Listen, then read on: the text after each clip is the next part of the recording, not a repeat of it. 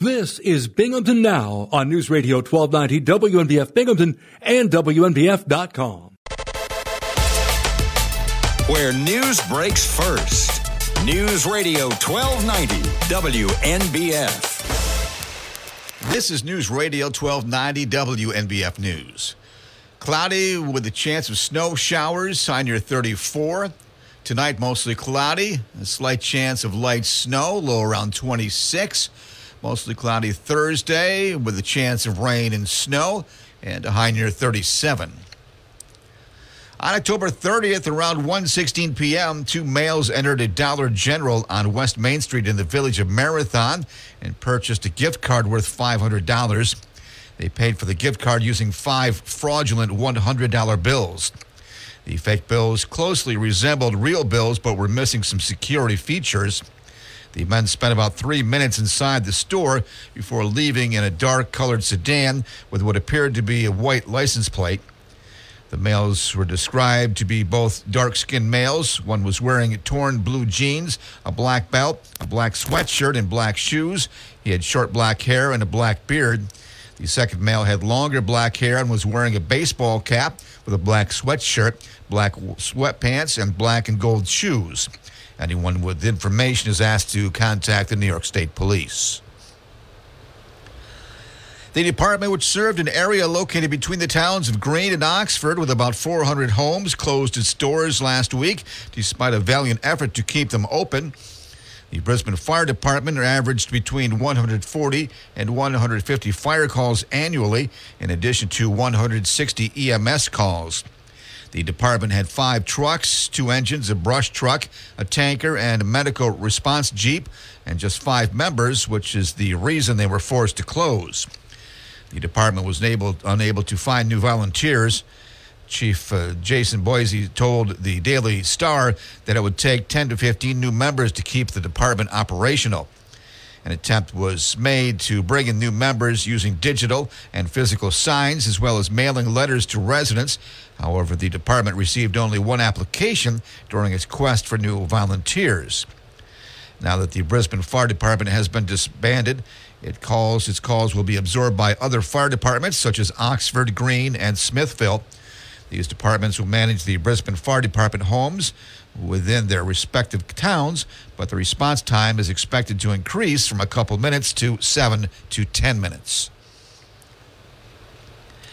A Syracuse developer is finalizing plans for a mixed use project to bring another abandoned Endicott Johnson building back to life. The old brick structure at 19 Avenue B in Johnson City has been idle for several years. It was once the shoe manufacturer's box toe factory. It was last used by the Volunteers of America as a warehouse and a small store. Local and state officials at one point contemplated a plan to turn the place into a craft beer packaging and distribution center. That idea never moved forward. In 2021, the Johnson City Village Board agreed to sell the site to Paulus Development of Syracuse for $100,000. Company president Matthew Paulus reportedly had been considering a project that would put about 30 apartments in the building, which is located just south of the recently opened Victory Lofts complex. Paulus told WNBF News his company has solidified the majority of its plans for the property. He said they have a great mixed use project planned for that site. The developer said the goal is to further increase the economic activity in Johnson City Paulus says he hopes the new project will strengthen the connections between recent development on both sides of Main Street in the village.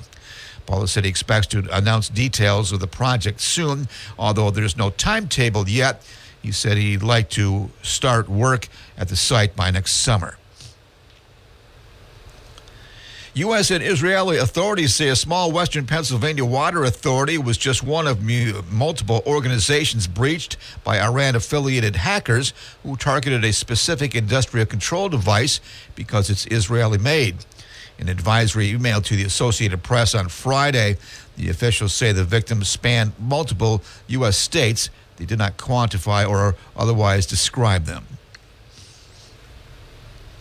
The beloved bald eagles of Port Crane were displaced when their large nest was blown down in a ferocious windstorm recently. The primary home for the birds of prey had become a fixture in a tree towering above the Chenango River just off Route 369 in the town of Fenton. Nature lovers who have routinely, routinely uh, kept an eye on the bald eagles were saddened when their big nest was lost during a strong wind gust in a storm just before Thanksgiving. Experts who know about the behavior of the birds say the bald eagles should be fine despite the sudden loss of their main residence. According to New York State Department of Environmental Conservation, established pairs of bald eagles return to and defend the same breeding territory each year. In the northeastern United States, the birds typically return to nesting sites beginning in December and will then breed during midwinter. The pair may build between one and five nests within their territory, with only one nest being active. That's a look at news. For updates on local news, weather, sports, and features, open up the WNBF app and online at WNBF.com. This is News Radio 1290 WNBF.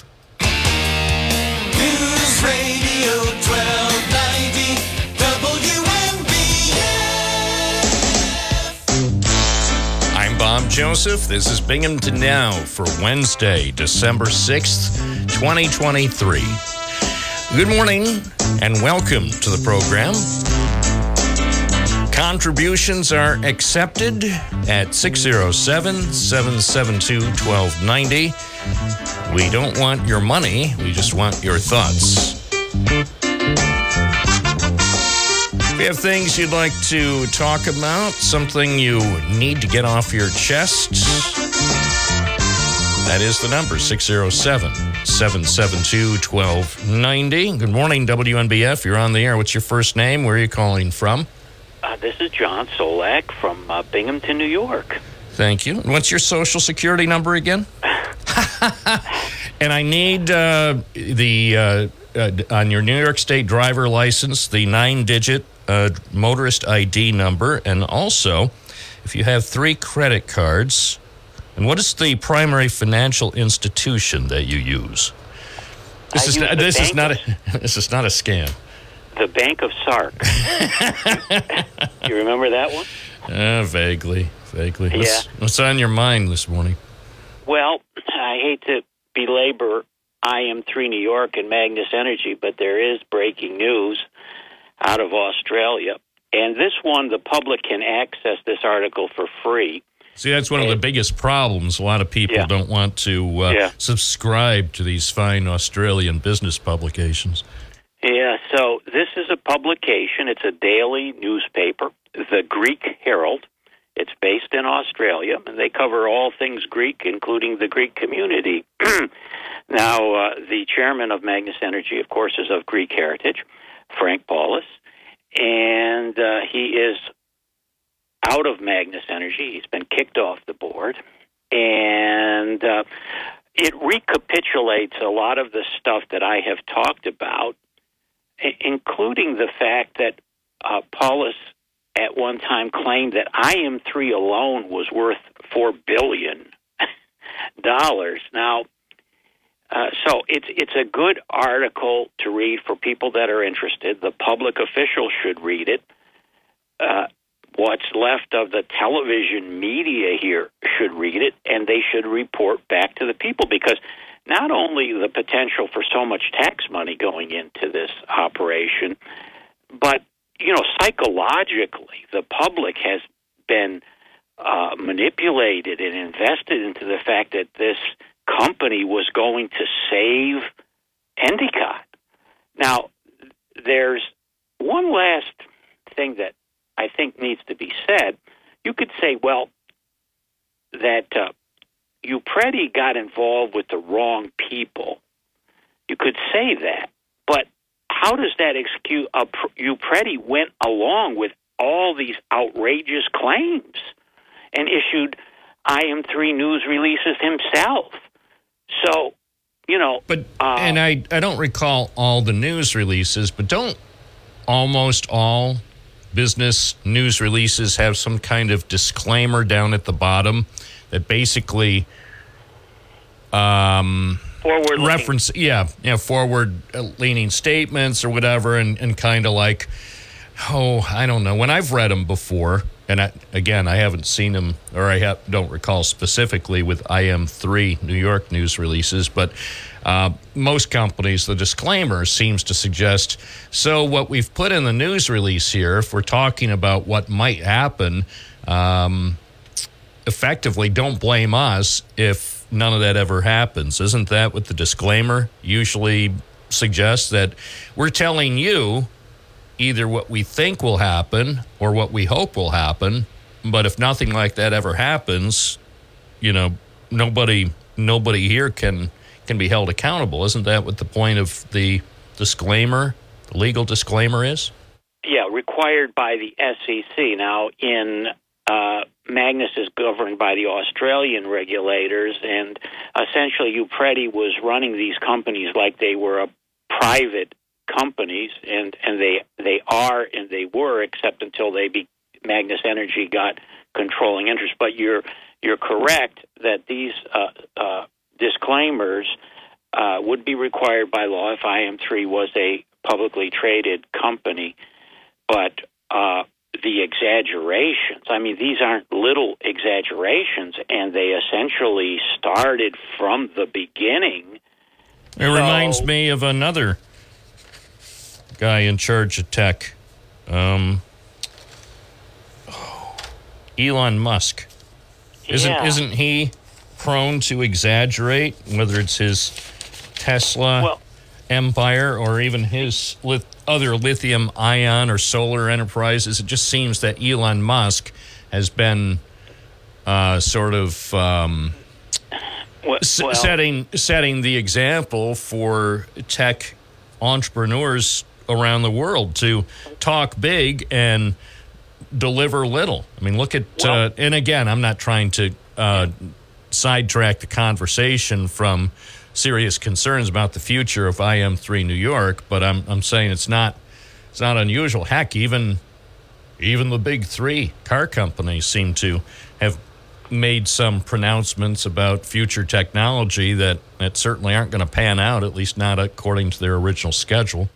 Well, one of the interesting boners that Musk pulled, uh, and it wasn't a boner, but uh, he uh, Tesla was about eighty dollars a share, and he announced that Tesla was going to turn a profit for the first time, and he did this within the window of the. You're not supposed to. There's a quiet period before earnings are released. Oh yeah, I remember he got and, himself in a big, yeah, big and, predicament. But it was almost, in other words, it was almost a uh, a mortal lock uh, to buy the stock because uh, he may be viewed as being eccentric or even crazy, but he wouldn't be crazy enough to think so. Uh, you know, and the stock went, uh, you know, from 80 to 200 and 800 or whatever it went to. So anyway, uh, yeah. So I just, I just, first of all, I want to pat myself on the back, Bob, uh, for uh, you know, having called this thing right, uh, and uh, you know, uh, w- what a great person I am to come to this community's aid and to expose this thing. Uh, you know, I was at an Endicott board meeting a few months ago, and I I warned them, and this should be a, a future lesson that this uh, uh, uh, group think mentality, where somebody comes in and makes an announcement. Uh, you know, uh, and just is treated like, uh, you, you know, they're the reincarnation of IBM. Well, another thing, though, and there's so many things we could talk about, but another thing is, where's Chuck Schumer? You know, this was supposed to be a game changer. If apparently the game has changed.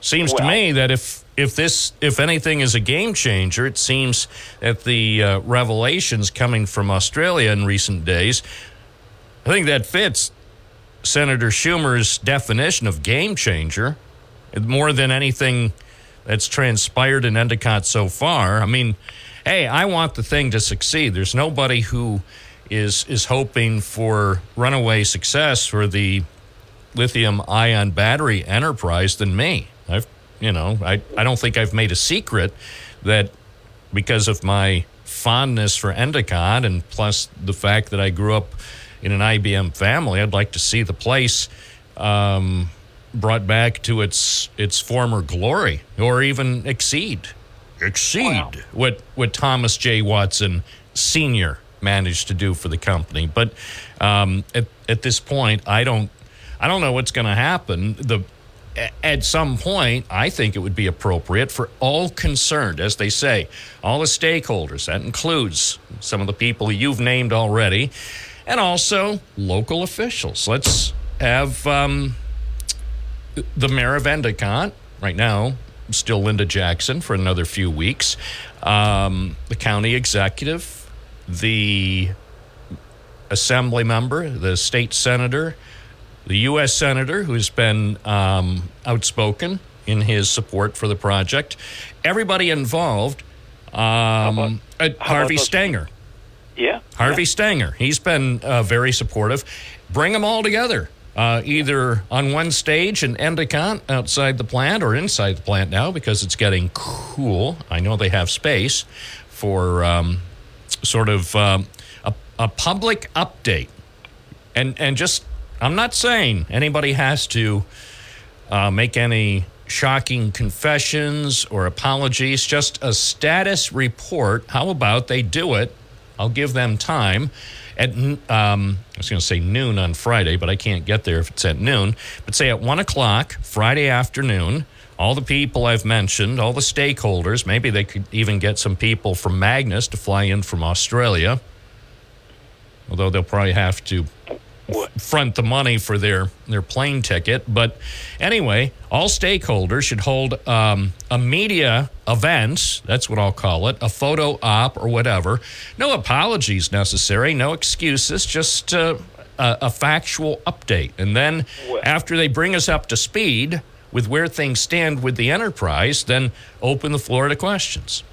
Well, and uh, you know, there's all kinds of there's this uh, there's all kinds of these derivative uh, New York State taxpayer grants uh, that uh, IM3 has captured over the years, and uh, I think that should be clawed back because here's the thing: if what they were putting out to the public uh, not only didn't pan out, but and I'll be kind, uh, was suspect from the beginning.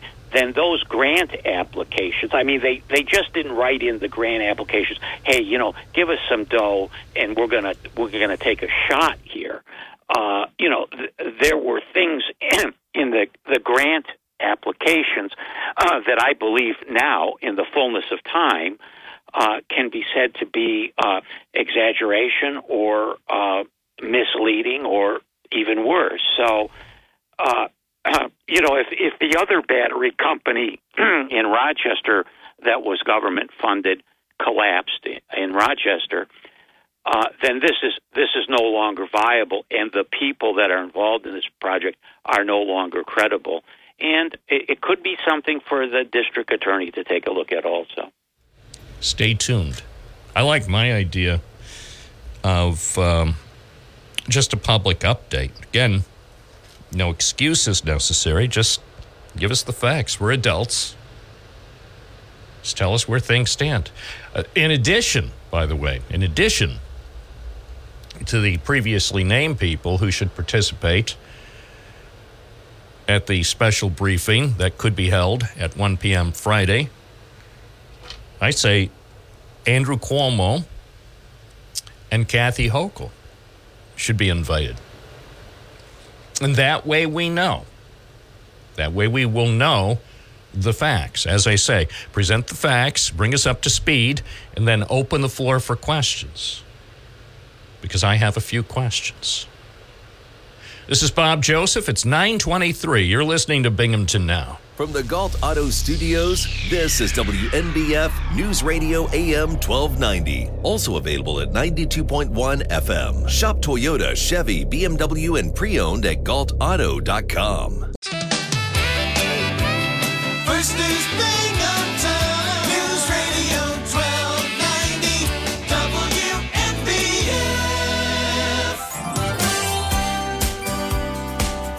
Providing you with the best solutions of your lifetime. The KSO Insurance Weekly Spotlight with Karen Sweet O'Neill. on News Radio 1290 WNBF. And the following live segment is sponsored by KSO Insurance Solutions. And we are joined by Karen Sweet O'Neill. Good morning. Good morning, Bob. How are you? Great. Glad to hear it. Yeah. So what's the So- latest? What what's the word on the streets? I tell you what, things are winding down, and as you know, tomorrow's the last day, also Pearl Harbor Day. Um, tomorrow's the last day for open enrollment, so if people haven't, um, you know, made their decisions or gotten an appointment, you know, we don't want them to think they can't ever change because there's a lot of different ways you can change going into the new year. And that's for people that are on Medicare and perhaps you know, weren't quite quite with it enough at the time to um, make choices or make changes, or maybe something was happening with their their families, and they think, "Oh no, I can't change." Mm, chances are you might be able to. So we just want to put that out there. Also, we've been talking about, um, and so has the news, Bob, um, long term care. And one of the reasons is because we're an aging society. You know, it used to be you would retire, you'd collect Social Security for maybe mm, five, seven years, and then you'd pass away. And that's another reason that Social Security is having issues because people are living so long, and it wasn't really designed for people to live into their 90s. But what happens when you live into your 80s and your 90s? Sometimes, not always, but sometimes you need a little extra help with your daily activities, okay? And so it doesn't mean that you need to be at the highest level of care, which of course would be nursing home, but it could be assisted living, it could be home health care, and all of those cost money. And they cost a lot of money. So how do you protect what you've you know, worked for all these years, one of the ways is to look into purchasing long term care insurance. Another way is to purchase and look into buying hybrid products. And they're very popular today because what they are, Bob, are life insurance contracts with long term care riders. And we do a lot of those at the office. The reason I like those in today's um, economy is because they've come out with the guaranteed premiums. So your premiums can't be raised, and your face amount, which is your death benefit, can't be reduced unless you access it to pay for the cost of care for any of those services we previously mentioned. The other reason they're so popular is because one of the biggest objections that people had when they purchased long term care insurance, and I have people that have purchased it 20, 25 years ago. What if I never use this? What about all that money I put into this? Do I get any back? And generally speaking, you don't. But with life insurance, obviously that is going to pay off one way or the other, either through your passing or accessing your face amount to help pay for the cost of your care. So the younger you are, the healthier you are, the lower your premium will be.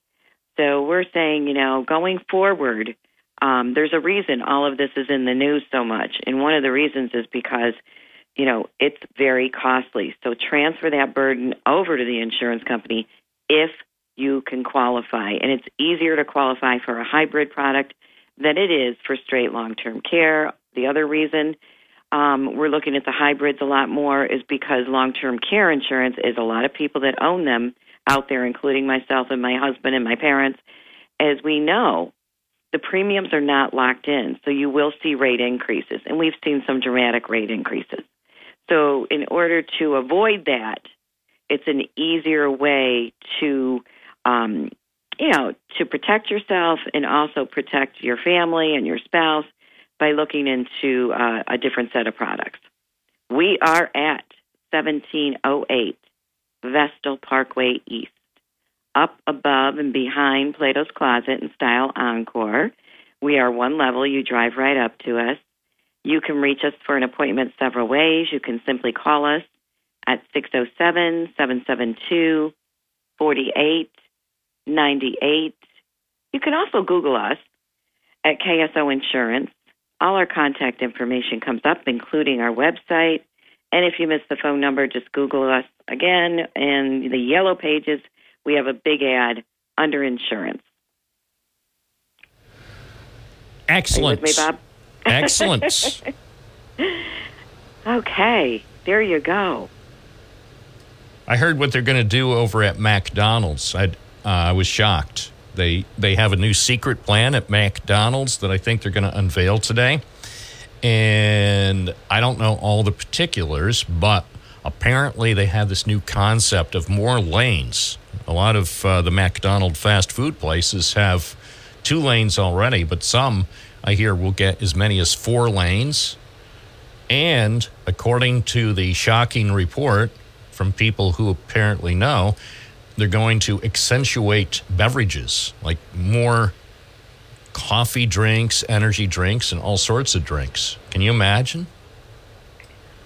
I think that we're consumers on a very, very high level of many, many things, Oh, including goodness. food and drink. Yeah. So, And, it- yeah, I can imagine. And they're going to have a new mascot, an alien as a mascot. Well, that'll be good. no, I like Ronald.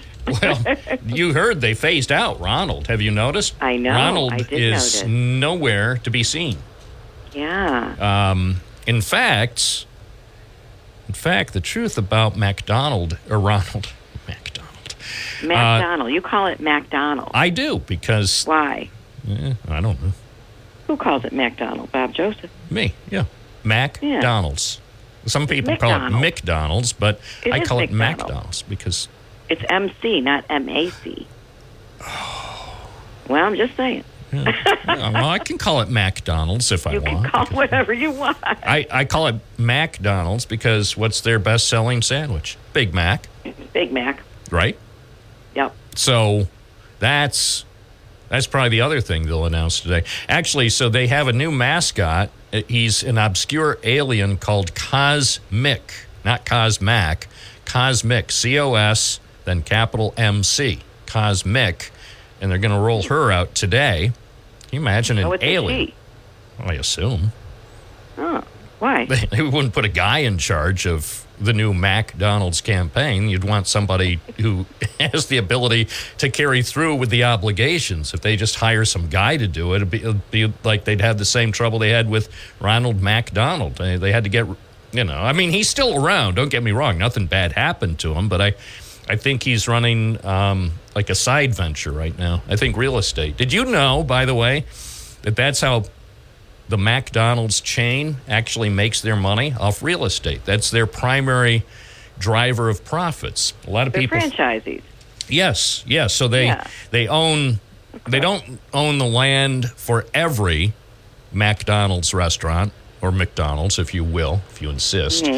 Uh, but they own the land under most, and so they charge delightful um, fees. I mean, of course, the franchise holder has a lease with the corporate somewhere in Illinois. And then they also make some money off the food, but the biggest driver of profits for McDonald's is is real estate. It's more of a real estate company than a food company. A lot of people are really surprised when they learn that. Hmm. Is that what Ray Kroc uh, started? yes, yeah, actually it is. And I don't get me started on Ray Kroc. Have you ever seen? Did you ever see that the McDonald's story about how? Oh, of course. Yeah, and and I feel badly for the McDonald brothers, the guys who started the whole concept in California. of got yeah, I don't want to say what you know. I mean, everybody can draw their own conclusion, but let's say, let's say, I, I, my personal humble opinion is the brothers wound up on the short end of that deal. well, hey, you gotta be you gotta be smarter than Hey, the guy. live and learn. And they You know, not to That's take away from anything from Ray Kroc or his lovely wife Joan. I mean, they they ultimately perfected the concept. I mean, to be fair, they they actually turned it into the empire it is today. Although They sure did. But I can't believe that if Ray Kroc were still around today, that he would be amused by Cosmic, this alien, an obscure alien who's the new mascot. So, anyway, they'll be talking more about that today. I'm sure it'll be on all the finer news programs. Well, yours included. Yeah, of course. Anyway, go. thank you, Karen. Thanks for the uh, guidance as always, and I hope you have a great day. I hope you do too. Thanks, Bob. Bye. And the previous segment was sponsored by KSO Insurance Solutions. 936 at WNBF. Cosmic, the obscure alien, who will be the mascot for McDonald's. And then more lanes.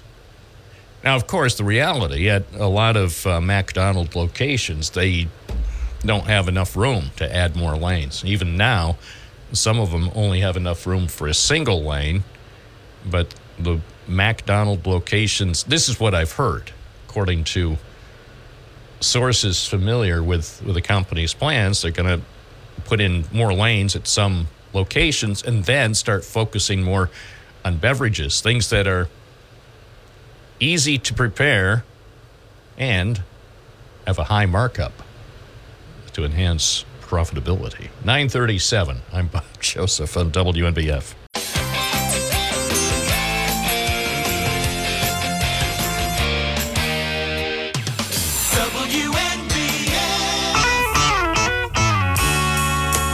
Nine forty WNBF, ninety-two point one FM, twelve ninety AM. Online at WNBF.com. Always available on the WNBF app. And back to the phones we go. Gary from Binghamton's West Side. Good morning. You're on the air. Good morning, Bob. I'd like to share a funny that my girlfriend said this morning. I was uh, talking about uh, Donnie the Dictator, how he was on Sean Hannity last night, and he said that uh, the first thing he's going to do when he gets elected is uh, close the borders, which I have no problem with. And then he said he's going to drill, drill, drill. And my girlfriend said, "Oh, he's already planning on how he's going to get out of prison." But I guess Oh, I guess she, I, I. I take it that she's not a fan. She Yeah, must well, not be a funny fan. Eh, well, it is kind of funny. I have other funny things I could say, but I value my job. So, um, yeah, the uh, that that little. I know. Well, I mean- Bob, you, you're going to have radio gold for the next year and a half. You really are, and you know, But- uh, hopefully it turns out to be Well, a good hopefully- situation in the end. Well, hopefully it turns out well for everyone. I, hey, I don't play favorites. I, I, ju- I'm just an er- observer of the scene, local, state, national, and global. I know sometimes people think I'm playing favorites. Honestly, hey, I'm just here as uh, I report on the local scene. Sometimes people think, well, you shouldn't comment so much on, on like state or national politics. And the bottom line is, generally speaking, I don't do state and national political stories. I mean, if a candidate, say for state office or federal office, comes here, I'll do a story, but it's not as though I'm I'm not going to be covering the presidential election unless I get a sudden promotion to the Townsquare Media DC bureau. It was a good interview with Marc Molinaro the other day. Yeah, I enjoyed that. I I enjoyed uh, Yeah, having an opportunity to speak with him. Well, you know who I miss? And who? Claudia Tenney. Yeah, yeah. You, I see her in a lot of pictures, you know, uh, from Congress. But yeah, she Well, doesn't come on no more, and No, she because doesn't answer your phone emails. No, I'm not in touch with her anymore because uh, we had a falling out. Uh, I'm kidding. We didn't have any falling out. She's She just, just- no, she just no she longer. just doesn't contact you. No, well, in, nor should she, by the way, because she doesn't even represent this She's part of. Utica. Yeah, she doesn't represent. that's the district lines were changed, so you know at this They were changed. at this point in time, what difference would it make if Claudia Tenney was on the program every day? You know, people would be like, "Why are you talking with a member of Congress who does not represent the Binghamton area?" To which I would say, "Yeah, that's a valid point. That's why having Marc Molinaro on." is appropriate and having Claudia Tenney on. I mean, plus, let's be fair, she likes Fox cable channel better than WNBF news channel. So, I mean, because not because one is better than the other, but because Fox cable channel has a lot more reach than WNBF. So, you know, if I if I were her, if you had to choose, this is true of any, elected official or candidate or just any individual, if you had to choose, you had two interview opportunities today. Um, one invitation from me, the other invitation from Fox Cable Channel. The smart money would be take the one for Fox Cable Channel because tens of millions of people will see you there versus dozens of people who would see you on the radio program. So, Yeah. Well, that's you. Yeah. I mean, that's the way it goes. Hey, just quickly about uh, we talked about yesterday about uh, photo cameras for uh, traffic and speeding. So you know, you made a good point about not being able to represent yourself in court, and I was like, I wonder how many people have fought that and won about uh, you know uh, about the uh, cameras, and, and all I could really find was that people say that when you get something in the mail, you might as well just go ahead and throw it out from the speed uh, camera companies because that's not the legal way to uh, present, uh, you know, their ticket or whatever it is, because it's not. Uh, it's not a civil fine or something. I'm, I don't have all the information in front of me, and I'm probably misspeaking here. well, let me But put it this way. some- let me put it this way. If you do that, that's Oh, foolish because. Yeah, because know. I- at some foolish, right? Well, it'll I catch agree. up with you because at some point, Yes. if if you haven't cleared that up, either paid the fine or if you contest it and and prevail, if it gets thrown out by a judge. Uh, otherwise, the next time you go to renew your vehicle or renew your driver license, you're sadly out of luck. So, you know, you might, and then Yeah, you're going to you get pulled over. or if you get pulled over, that's another thing. Or thanks Yeah, to yeah. the the the iron fence around Binghamton, thanks to the plate readers, they can tell with the plate readers. Say if you drive past, so if you go into or out of Binghamton on any key road, say Main Like Street the or Front Street, yeah, um, or Glenwood Avenue, virtually every Riverside Drive, virtually every key entrance to the city. I mean, I know a couple. If I want to, if I want to slither into the city undetected, I can find a route that will evade all the plate readers or most of them, because I know where most are. Of course, I have no motive to do that, but I'm saying if say your license or registration or whatever is suspended or if there's a flag because you didn't pay a fine they can program that thing. And if they want i'm not saying they do this but if they wanted to they could program it and say uh, 201 and 202 we've got uh, a, uh, a a green mazda a, a 2023 green mazda uh, heading westbound on main street. It just triggered the plate reader and uh, the vehicle shows as uh, suspended registration or something. And then i mean look it's binghamton. They're going to pull you over. I mean in binghamton with the number of officers who are out on the street at any given time you're not going to you're not going to escape that. They'll pull you over. Maybe you won't be in trouble. Maybe maybe if you explain, they might say, "All right, we'll get that taken care of and uh, have a nice evening." But you know, with thanks to the plate readers, you know, crime itself soon will be extinct. Do you really think that that happens? That uh, you know, if it triggers something that the dispatcher will say, "Hey, we just got an alert that a car that's unregistered." No, I don't think that happened. No, I'm not saying No. it happens now. I'm saying it could. Right now, they don't. Oh, yeah, If- no, if now trust me, if if they were sending um, Binghamton police units every time somebody drove in or out of the city or, or pla- uh, past one of Oh the yeah, plate readers, there are probably at least every day several hundred, if not thousands, of people. I mean, they they wouldn't have time to do routine police business. So no, they don't have it set to do that. I'm saying they could, but we don't. Okay, we- sure. cer- certainly on any any given tour, we don't have we don't have enough people as it is to cover just the routine calls for service. You know, with with larcenies and assaults Oh, in uh, vandalism and so on. So we we need. Did I say we need more police? I said we need more police. We need more police in Binghamton. Hire more officers.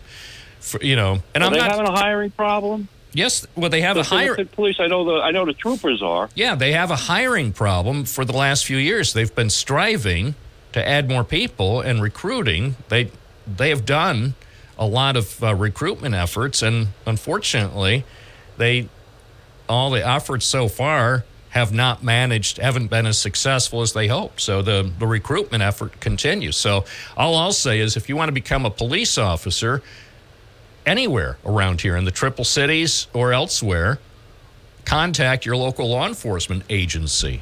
Um, Sure. And I mean, whether Especially if you're a minority, because they're looking for they minorities are to because in. too. because they Yes. they really I have talked with police chiefs and they really do want their departments to be more representative of the the actual demographics of, Inclusive. of our yes but but a lot Yeah, of times I agree with that. I and- support. I support our police. I support every one of them.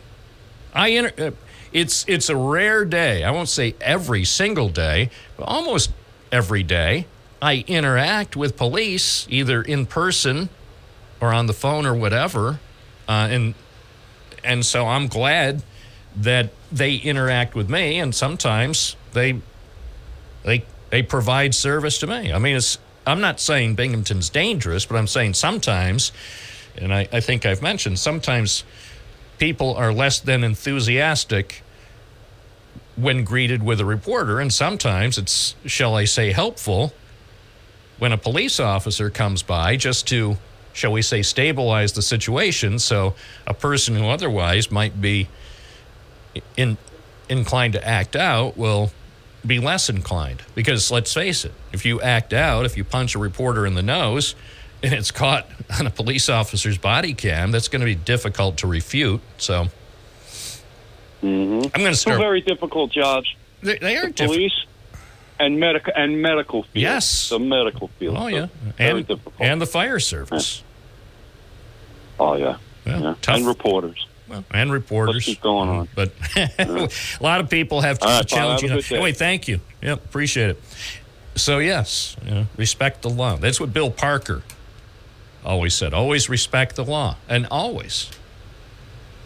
As I say, you know, oh, fund the police. I know some people say, but Bob, you you shouldn't say fund the police. Not everybody would support that. Well, it's just my opinion. Fund them.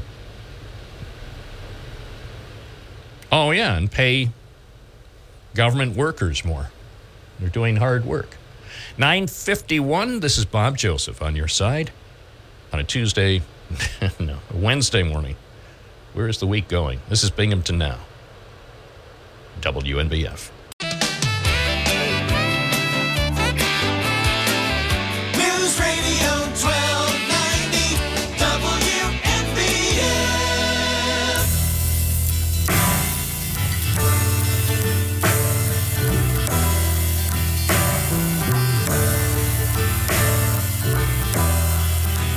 Nights in white satin,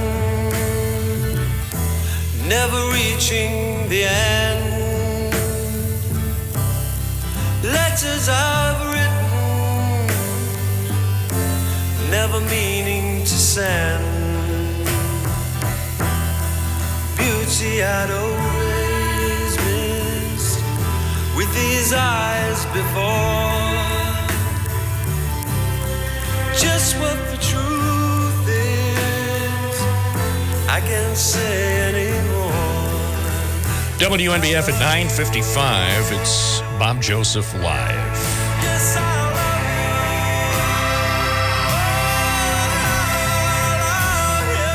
Oh, so that reminds me. Whatever happened to the after school Satan club? The uh, remember how the local media erupted last February? Man, it seems like almost a year since we heard about the uh, Maine Endwell after after school Satan club. Everybody was, oh, they can't talk about Satan in schools, and it's like. And so that was all the rage for about two or three weeks. And they had a protest. Oh, no, you after school Satanists. So, whatever happened? Whatever happened to the after school Satan club over Homer Brink? Inquiring minds want to know. And did anybody go to the, the club?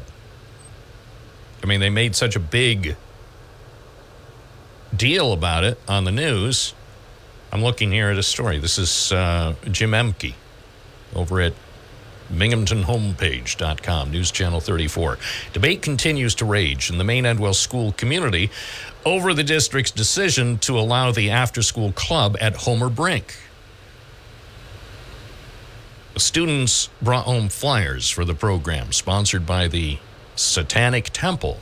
The district said because it gives space to the Christian affiliated Good News Club.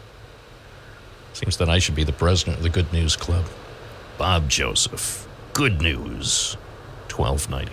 Uh, since they uh, allow that club to meet in school spaces, it must also accept the Satan Club's invitation, or they can't allow anybody to use the school. So people wanted to protest, and they did protest. They had a protest. But whatever happened to the club? I mean, it turned into a big club burger. I mean, a nothing burger because there it was. That's all we heard. Oh, wait. I see uh, Channel 34 actually reported they were coming back and for this school year, but we still heard nothing else about it. I don't know. I guess I'll have to call them to see what they're up to. This is Bob Joseph Live. It's Wednesday morning on WNBF. This is News Radio 1290 AM, WNBF Binghamton. Now on 92.1 FM, W221 EJ E Binghamton, a Townsquare Media station. Where news breaks first. News Radio 1290 WNBF. This is News Radio 1290 WNBF News. Cloudy with a chance of snow showers on your 34. Tonight, mostly cloudy. A slight chance of light snow, low around 26. Mostly cloudy Thursday with a chance of rain and snow, and a high near 37. On October 30th, around 1:16 p.m., two males entered a Dollar General on West Main Street in the village of Marathon and purchased a gift card worth $500. They paid for the gift card using five fraudulent $100 bills. The fake bills closely resembled real bills but were missing some security features. The men spent about three minutes inside the store before leaving in a dark colored sedan with what appeared to be a white license plate. The males were described to be both dark skinned males. One was wearing torn blue jeans, a black belt, a black sweatshirt, and black shoes. He had short black hair and a black beard. The second male had longer black hair and was wearing a baseball cap with a black sweatshirt, black sweatpants, and black and gold shoes. Anyone with information is asked to contact the New York State Police.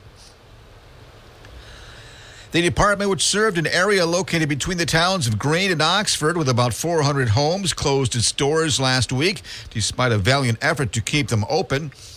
The Brisben Fire Department averaged between 140 and 150 fire calls annually, in addition to 160 EMS calls. The department had five trucks, two engines, a brush truck, a tanker, and a medical response jeep, and just five members, which is the reason they were forced to close. The department was unable, unable to find new volunteers. Chief uh, Jason Boise told the Daily Star that it would take 10 to 15 new members to keep the department operational. An attempt was made to bring in new members using digital and physical signs as well as mailing letters to residents. However, the department received only one application during its quest for new volunteers. Now that the Brisben Fire Department has been disbanded, it calls its calls will be absorbed by other fire departments such as Oxford, Greene, and Smithville. These departments will manage the Brisben Fire Department homes within their respective towns, but the response time is expected to increase from a couple minutes to seven to ten minutes. A Syracuse developer is finalizing plans for a mixed use project to bring another abandoned Endicott Johnson building back to life. The old brick structure at 19 Avenue B in Johnson City has been idle for several years. It was once the shoe manufacturer's box toe factory. It was last used by the Volunteers of America as a warehouse and a small store. Local and state officials at one point contemplated a plan to turn the place into a craft beer packaging and distribution center. That idea never moved forward. In 2021, the Johnson City Village Board agreed to sell the site to Paulus Development of Syracuse for $100,000.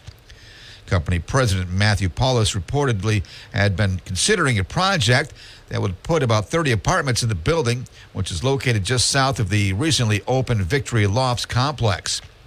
Paulus told WNBF News his company has solidified the majority of its plans for the property. He said they have a great mixed use project planned for that site. The developer said the goal is to further increase the economic activity in Johnson City. Paulus says he hopes the new project will strengthen the connections between recent development on both sides of Main Street in the village. Paulus said he expects to announce details of the project soon, although there's no timetable yet. He said he'd like to start work at the site by next summer. U.S. and Israeli authorities say a small Western Pennsylvania water authority was just one of mu- multiple organizations breached by Iran affiliated hackers who targeted a specific industrial control device because it's Israeli made. An advisory email to the Associated Press on Friday, the officials say the victims span multiple U.S. states. They did not quantify or otherwise describe them. The beloved bald eagles of Port Crane were displaced when their large nest was blown down in a ferocious windstorm recently. The primary home for the birds of prey had become a fixture in a tree towering above the Chenango River just off Route 369 in the town of Fenton.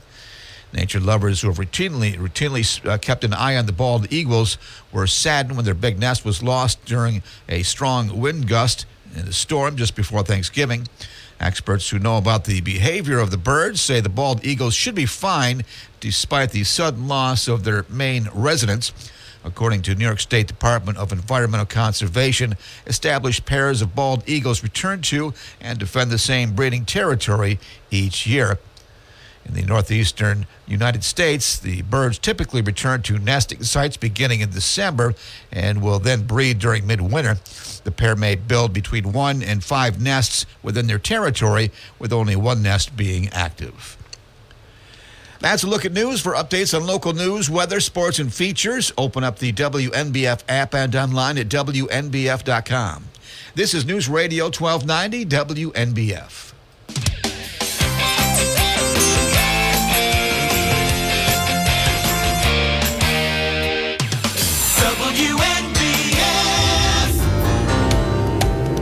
Bob Joseph. This is Binghamton Now on a Wednesday morning as we continue.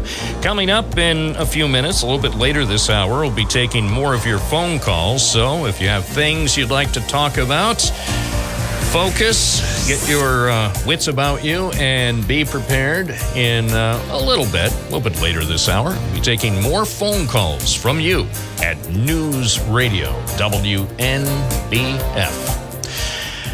We begin our uh, hour with the executive director of, of um, Habitat for Humanity of Broome County and Tioga County. Letitia Judge Ulrich is with us in the studio. Good morning. Good morning. And welcome to our radio station. Thank you for having me. And I've meant to have you on the program much before now. You've been the executive director since early this year. Yes, February 13th to be exact. Yeah, well, con- a belated congratulations. I know uh, there was uh, an extensive search for a new executive director after the the loss of um, a woman who had served as the executive director for such a long time, and uh, it was a, a tough tough transition. I know for everybody who uh, has been part of the Broome County Habitat for Humanity community over over the years to to deal with that loss and and the transition. Yes, uh, unfortunately, Amy Winans, the longtime executive director of Broome County Habitat for Humanity, passed in 2021 in October. And yeah, her loss left a massive hole in the community and our organization. Um, after her passing, there was one executive director, Mari Juristante, and she served for just under a year. And then she resigned at the end of last year, and I took up the helm from there. All right. So you've been uh, on board as executive director now for nearly 10 months. Has it really been that long? I guess so. Yeah, I'm, I did the math. I, I know it doesn't seem possible. No, it seems like the year just started, but uh, and acknowledging all the work and the contributions that Amy Winans did. I mean, she was uh, on this program quite often with updates. And the other thing that I know and I recall, she listened to the program almost every day. She even got her young daughter, and this is amazing, her teenage daughter would sometimes listen to the program. And this is not really a program that's geared for high school students, but say when Amy was taking her daughter to school, I think UE High School, um, I, I think sometimes they uh, actually would listen to the program as as they uh, uh, went from home to, to school. And I, I think, I think I'm told, or I recall Amy saying that, that her daughter did get interested in some local issues that we covered on, on the program. So that's just one of the memories I have of, of Amy as far as promoting the mission and the work of Habitat for Humanity, but also the fact that she was very involved, not just as a guest on the program, but a, a person who was a regular listener. That's a good memory. It is. It is. And um, she is missed. Yes. She is missed. At any rate, for um, our listeners who may not know the, the basic premise of Habitat for, for Humanity, the group, the organization has been around nationally for decades, but some people still may not be clear on how this works. Give a brief overview of how Habitat for Humanity works across the country and specifically here in Broome County. So, when the short answer of that is we build houses, um, but the more longer, more extensive answer is that Habitat for Humanity is an international brand. We are all over the world, all over the globe, in multiple countries. Obviously, right here in the United States, Broome County Habitat specifically is an affiliate of the international brand. So, what we do here in our local community is build houses that we then sell at a very low cost and at minimal interest to low income families who are in need. We pride ourselves on giving our families a hand up and not a hand out. And so they, once selected, they work in tandem with our core building team and they put in what we call sweat equity hours. And in that time, they learn invaluable skills. They learn how to use power tools, they learn how to do home maintenance and repair. And then, upon completion of their home, we walk them through the closing process and they start their next chapter as homeowners. And more recently, I think there's been an interesting partnership uh, between the Broome County Habitat for Humanity and BOCES. I think what uh, has been going on recently with with some of the people who have been uh, contributing to the habitat projects at BOCES, I find that fascinating. Yes, so the BOCES partnership is definitely the brainchild of the late great Amy Winans, where the students at the BOCES Vocational School here work on the construction of a home and they get it to a certain percentage of completion and they learn all of the ins and outs themselves. We are training up the next generation of tradespeople, is what I like to say. And then when they are at their stopping point, we then being Habitat, take it over, and we are responsible for trucking it to its site where the foundation has been built, and then we do all of the finishing. We're currently working on a house right now, our third with this partnership through BOCES. And in this particular instance, because we're taking the house a little bit earlier than normal, the students will continue to work even after the house is moved. They'll be training under our plumber and our electrician and still be able to get that hands on experience. And I know uh, currently the schedule calls for the, the move of that home uh, from BOCES to uh, a site not far away in the town of Dickinson. That, that's coming up later this week if uh, the current schedule holds. Yeah, fingers crossed, toes crossed, everything crossed. Um, for Friday, we are hoping that the house will finally be moved. Uh, this whole process has been a very interesting start, stop, start, stop. It's not been bad. It's just been one of those things that you you don't know what you don't know. And so, you know, when we first started getting ready to start the foundation on this and we were ready to break ground. We had everyone lined up. Our excavator was due on Monday.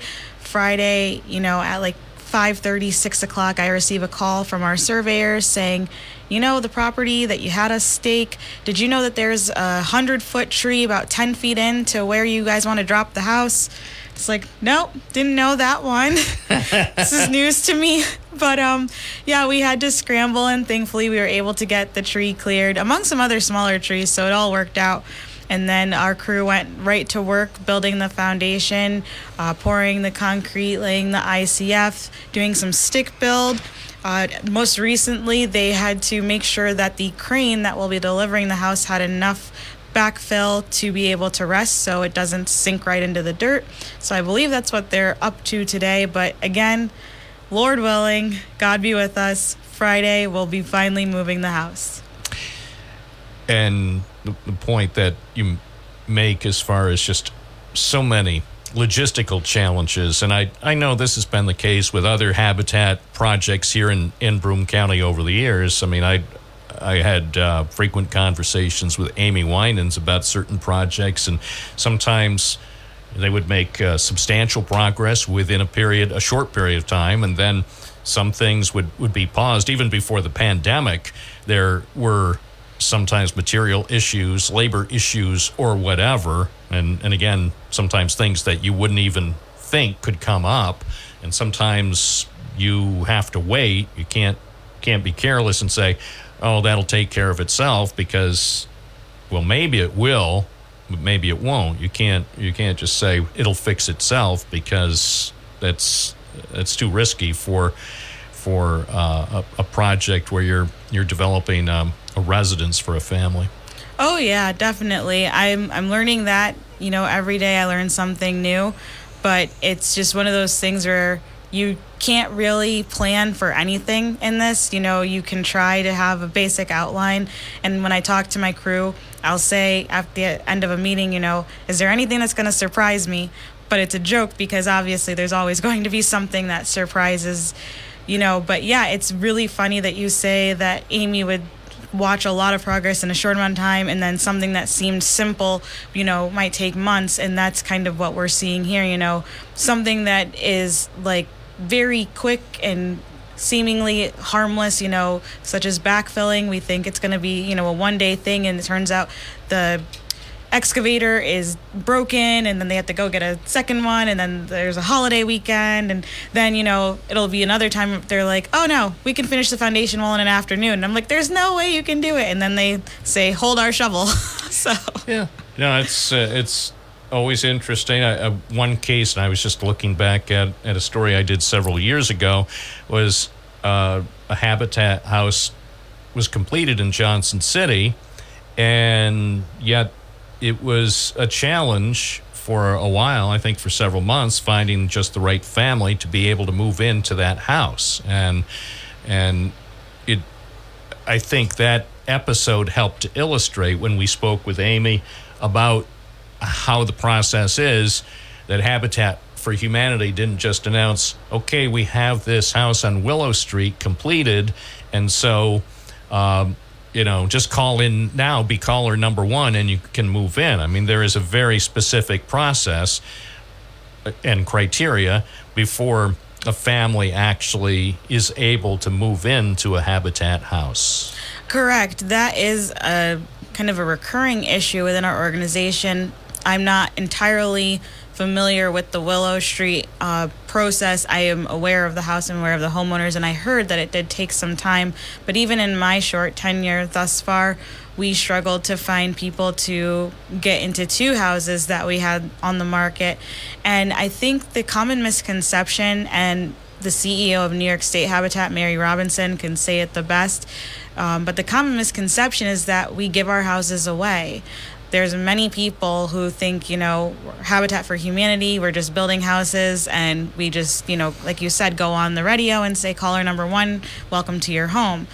But the problem is you know as much as we would love to do that and as great as the need is it's simply not feasible. The purpose of our program is not just to house people but to equip them. We never want to put a an unprepared homeowner into a position where their home could be foreclosed upon, where they could get into more debt than they're able to handle. We want to set people up for future success. We want to set them up with financial stability. We want to set them up and equip them with the skill sets to be able to build lasting generational wealth. And so it's not as simple, oh, apply to our program and you're definitely guaranteed. You have to be credit worthy. You have to be pre qualified for a mortgage. Not every person who needs a home can actually afford a home. And on top of that, as a homeowner, I can say from firsthand experience, even if you can afford the mortgage, even if you can afford the taxes, even if you can afford the utilities, which are a lot of things that people do overlook. They look at the mortgage number and they think, oh, that's less than I'm pay- paying for rent. I can certainly handle that.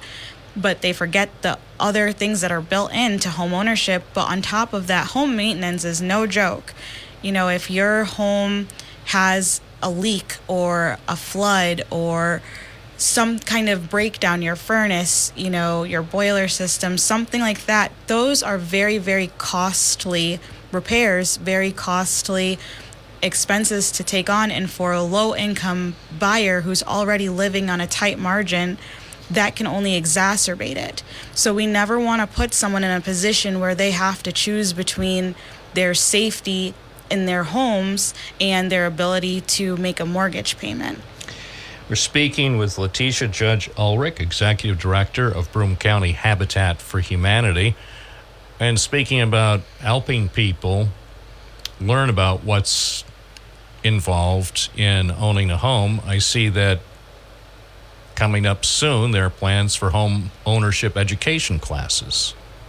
And uh, to me, that sounds like it's it's a really, really smart thing to to help people prepare, even if they're not going to ultimately wind up uh, applying for a habitat home. At least they can be better prepared for the the challenges that they'll face if they do choose to buy a house.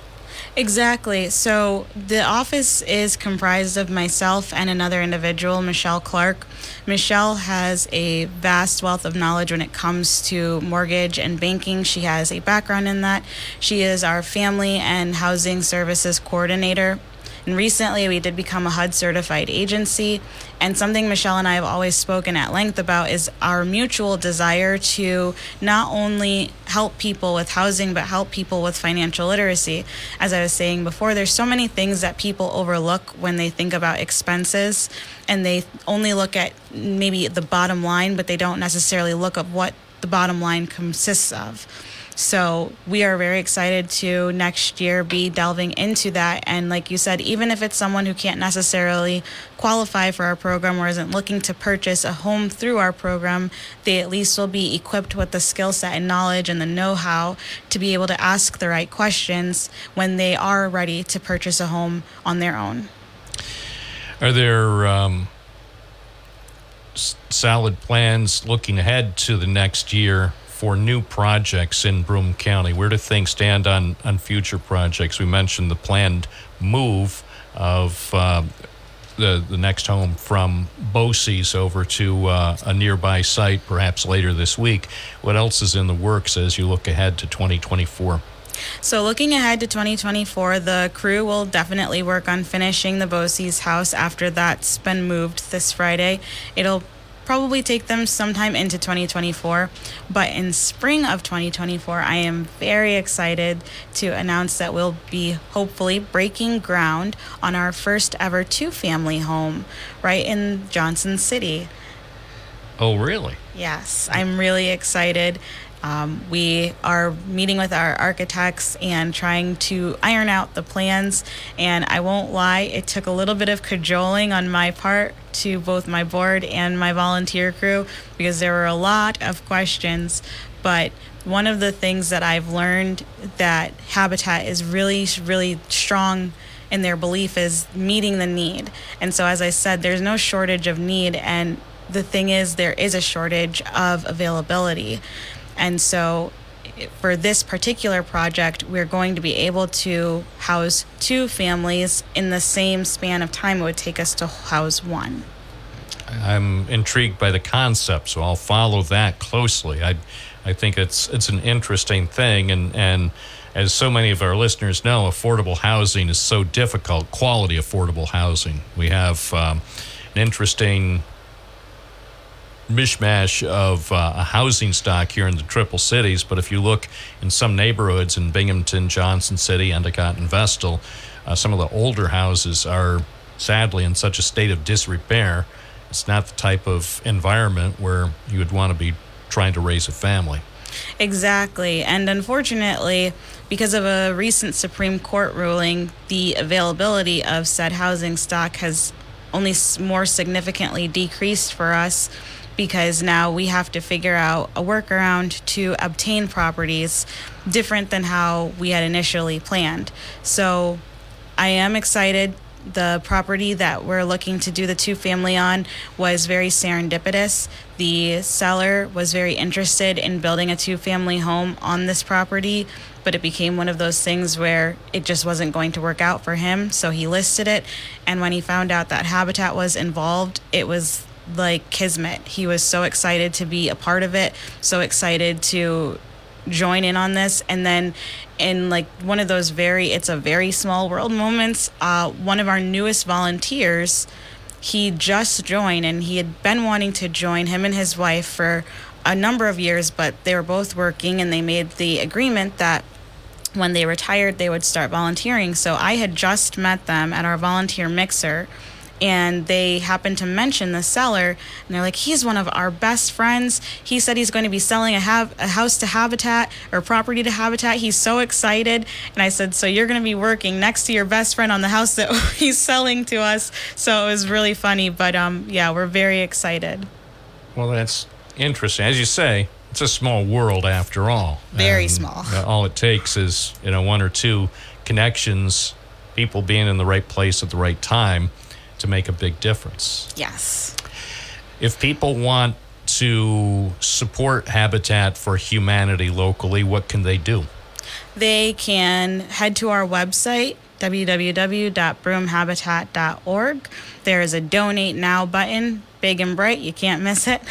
Uh, alternatively you're always welcome to write a check and mail it into the office come by the office and drop it off uh, we also do have credit card capabilities, so you can come by the office and make a donation on your credit card. But you can also donate your time. We're always looking for new volunteers. We have a really outstanding core volunteer base, and they do an outstanding job. I can't say enough about them, but they're always happy to train up the next generation, train up new people to take the helm, and they're always looking for someone else to uh, point the finger at when they do something wrong. So um, you can volunteer your time as well. It sounds like a lot of fun. Also, I think is um, sort of reasonable to to mention that uh, two of the highest profile uh, supporters and volunteers for Habitat for Humanity are um, President Jimmy Carter and the former First Lady Rosalynn Carter, who just died. Both of them were were very, very much involved in Habitat for Humanity in recent years, and I think because um, they took such a, a high profile approach to helping build homes, I, I suspect that really helped uh, recruit or encourage other people to get involved with the organization across the United States. Right. I mean, the Carters, even up until, you know, the past, I would say, five to 10 years, were still actively showing at build sites. It was a organization that was near and dear to their hearts. Another common misconception is that we were founded by Jimmy Carter. Um, we were not, but he's definitely been an excellent spokesperson, and the loss of former First Lady Rosalynn is definitely felt in our organization. But we appreciate all of the publicity that they've given us, all of the support that they've given us, because, like you said, they really did help bolster our awareness and bolster volunteer opportunities. Letitia Judge Ulrich, Executive Director of Broome County Habitat for Humanity, thanks for being with us on this Wednesday morning. Thank you for having me. It's 1032. We're live and local. I'm Bob Joseph. You're listening to Binghamton Now. From the Gault Auto Studios, this is WNBF News Radio AM 1290. Also available at 92.1 FM. Reserve your new Toyota at Gault Toyota.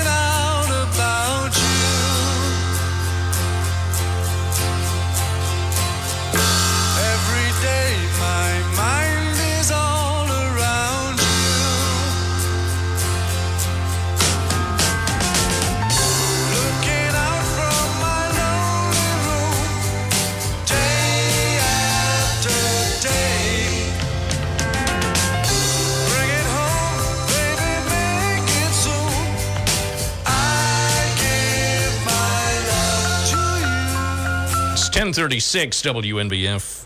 Bob Joseph. Back the phones at 607 772 1290. Steve from the town of Dickinson. Good morning. How are you? Hope you're staying warm. Yeah, I'm doing my best. I was out reporting on a story, um, very interesting story I discovered in Endicott this morning, and I'm thinking, well, I was there yesterday and it was nicer and there was no snow. And then today I'm talking with a, a couple of guys who are involved in, in some sort of project. I'm saying, gee, what a difference 24 hours makes. It, it was. Uh, uh, it wasn't really hot yesterday, but it was a lot nicer yesterday morning than it is this morning with uh, colder temperatures and, and the snow on the ground. Yeah. What a day. Hey, yesterday was a bad day for my wife. Boy, is she angry with the town of Dickinson. Oh, yes. They- I, oh, you sent me the email. Yes. I sent you two emails. Well, okay. I, I- I, definitely saw the first one. I don't, I'm not sure that I, I saw the, oh, now I see. Yes, you sent me another one just six minutes ago. Yeah, in preparation for the call, we pay a lot for water around here, at least double or triple what other cities pay in New York State, and a lot less than what's paid in New York City. And yesterday we got brown water and a ruined a whitewash that my wife did, and all the sheets, all the towels, all our underwear turned brown and she can't get it out. And so I called the office of the town of Dickinson yesterday, and they said, "Oh yeah, we had a problem and we fixed it. You're going to have brown water for a while, but don't worry, you can drink it." But nobody thought to call you and tell you or ask you to warn us about the brown water. So, um, I tried to also send them a copy of your of the email I sent to you last night, but their contact us form on their webpage doesn't work, hasn't worked for years. I always get some kind of error when I push enter. So I couldn't contact them with a copy of your letter. So about 10 minutes ago, I drove over to them and gave them one of my clean brown underpants with a copy of your letter and explained to the clerk there to give it to the town supervisor because the water department doesn't really take care of us for all the money we pay. And I'll go on. A couple of years ago, when we had that flood here in Dickinson area, I uh, heard the noise of the water running down the middle of our street a foot deep. And so I went around and warned our neighbors. It was about eight o'clock at night, being a good Eagle Scout that I am. But nobody from the town showed up until after midnight. And all they did was blame our neighbor city. Nobody there is taking responsibility. So I just wanted to say we pay a lot for water. It'd be nice if they cared about the people that have to use it. It's more than just it's safe to drink. It looks terrible. or it looked terrible yesterday. It's cleaned up today. I wish people would call your show when there's a problem so that we can all be warned. So well, that would it. actually that would be a, a useful public service. So whether it's in the town of Dickinson or the village of Endicott, or for that matter, Binghamton, Johnson City, Vestal, or wherever, if you become aware of an unusual water issue, I know some people are saying, and and perhaps some people in Endicott are saying, yeah, that's basically my water seems to be um, discolored most of the time or whatever. But I'm talking about things that just develop. And to be sure, occasionally this is to be expected, say if hydrant flushing is going on in your neighborhood, but and and that's going to stir up stuff in the in the water pipes uh, for nearby homes, and people need to be aware of that. And and most of the time when when that goes on, they I think most municipalities try to put up signs saying hydrant flushing tonight or whatever, so people at least have a, a little bit of notice. But yeah, that would be a great thing for WNBF listeners if you see something happening with your water, or if you know of something, whether it's uh, a, pipe break or something that could affect the uh, quality, water quality, especially discoloration, uh, call the, the program so we could give people uh, a heads up and, and then of course call the water department too at, as soon as you discover it in case they're not aware. Because i know sometimes people think whether it's a water issue or something else well the people in charge must know about it well maybe they do but maybe they don't so at, at least let people know what the deal is if if you can. I think that would be a, a good public service to give people uh, a little alert so they don't wind up experiencing what your wife had to deal with yesterday. Yeah, and um, do you have any knowledge of any plans to actually decrease the water costs around here? Or No, all I'm all I'm aware of is is every every municipality around here and around the country has no plans to do that. I think every place has plans to do the exact opposite. I agree. Water bills are out of control for many people, and the the price of uh, of water. I think for residential and business customers, I think I think it's gone through through the roof. It didn't used to be this way. And we have clean rivers around here now. Clean aquifers. Well, that's the thing. I mean, uh, I I guess, although I'm not positive, I, I assume that part of the calculation for the water rates has to do with paying off all the billions of dollars that were spent on the sewage treatment plant, don't they? Or, or are they only? I don't know. I don't know. All all I know is when they were spending 275 million or 300 million dollars to upgrade the treatment plant on Vestal Road, I knew somebody was going to have to pay. And I don't know if that's one of the key reasons for higher water bills right now. I'm I'm not that smart, but The, I, um, I wouldn't be surprised that's part of it. Somebody had to pay the bill. Uh, the people doing the the work to fix up that plant, they weren't volunteering. Yeah, um, look at that sheet I sent you. It's from the New York State Office of the Comptroller. Our rates are way higher than other comparable cities in New York State. Well, then maybe that's part of it. I, again, I don't know. I I would have to ask the supervisor, Michael Marinaccio, if that's one of the reasons why the rates are as high as they are. I I don't know. I'm I'm just a guy who runs a radio program. I have no clue. As far Yeah, as, but but I, all- I can tell you this about water rates, cable rates, electricity rates, natural gas rates, uh, newspaper subscription rates. There's only one thing I can tell you, Steve. Yeah. They're all going up, and they're all going to go Yeah. up higher and higher and higher, and there's nothing you can do about it. I mean, you can call the program to let off some steam and commiserate with other like minded people. But all the entities I just mentioned, they're not going to lower prices. They're going to And raise prices. That that's all they do is raise prices. And the governor has a new program to help pay water bills around the state. Yeah, but you're not eligible. I know. yeah, Kathy Hochul talks a lot, and I'm not saying that maybe the program that she's talked about. I I can't judge the specifics of the program, but I know it's targeted for certain people who are, to be blunt, much needier than you and I. But that does it definitely doesn't help us. You know, and I'm not compl- I'm not saying withhold assistance from people who are are in dire straits and and truly cannot under any circumstances pay their bills. But again, you know, when is the last time Kathy Hochul did anything specifically for you, Steve? Well, she hasn't left New York State. Well, you know.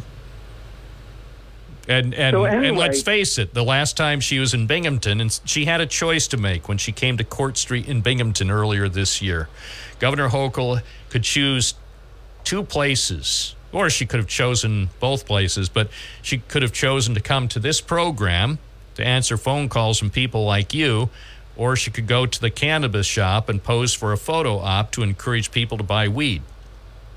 So instead of stopping here for 30 minutes to take phone calls and answer your questions, she decided to take a photo op to encourage more people to buy marijuana.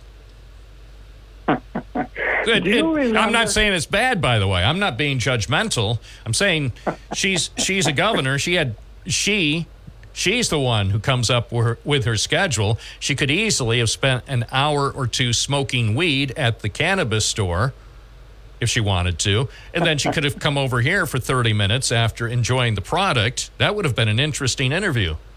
Hi, Yeah. hi, Governor. And she'd say, Yeah, I am. And it's like, Well, do you want to answer some questions? Yeah, man.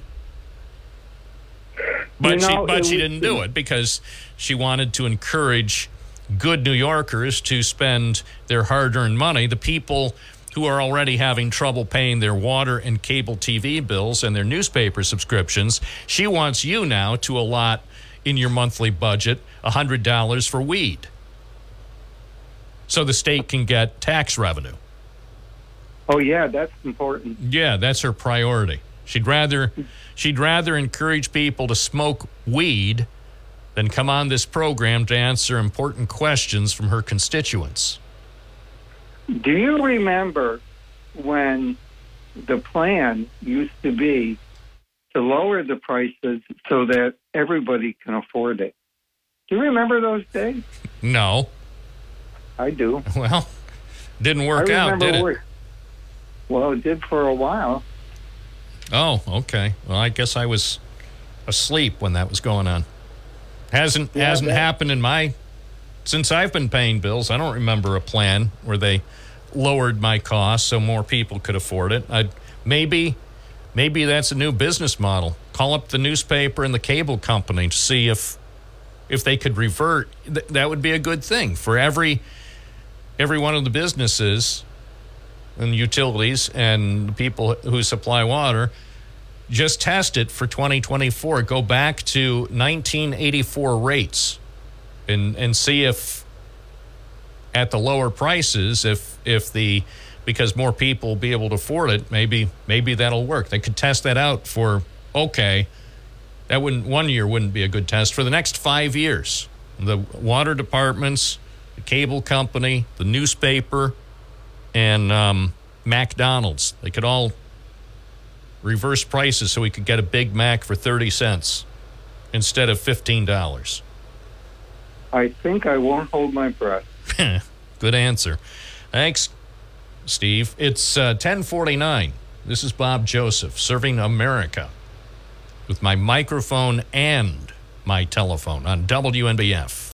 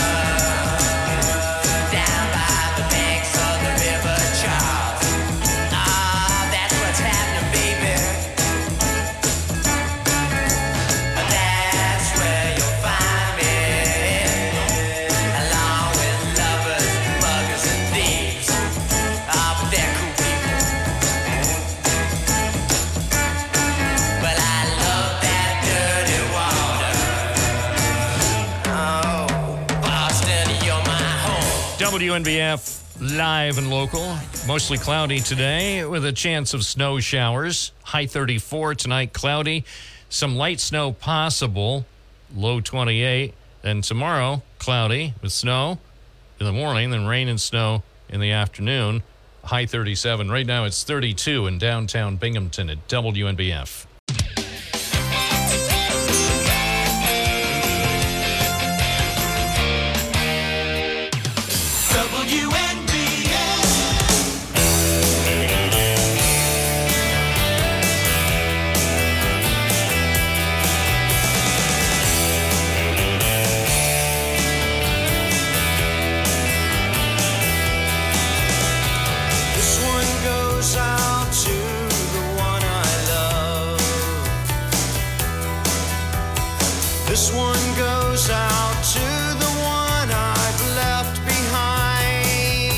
WNBF at 1056.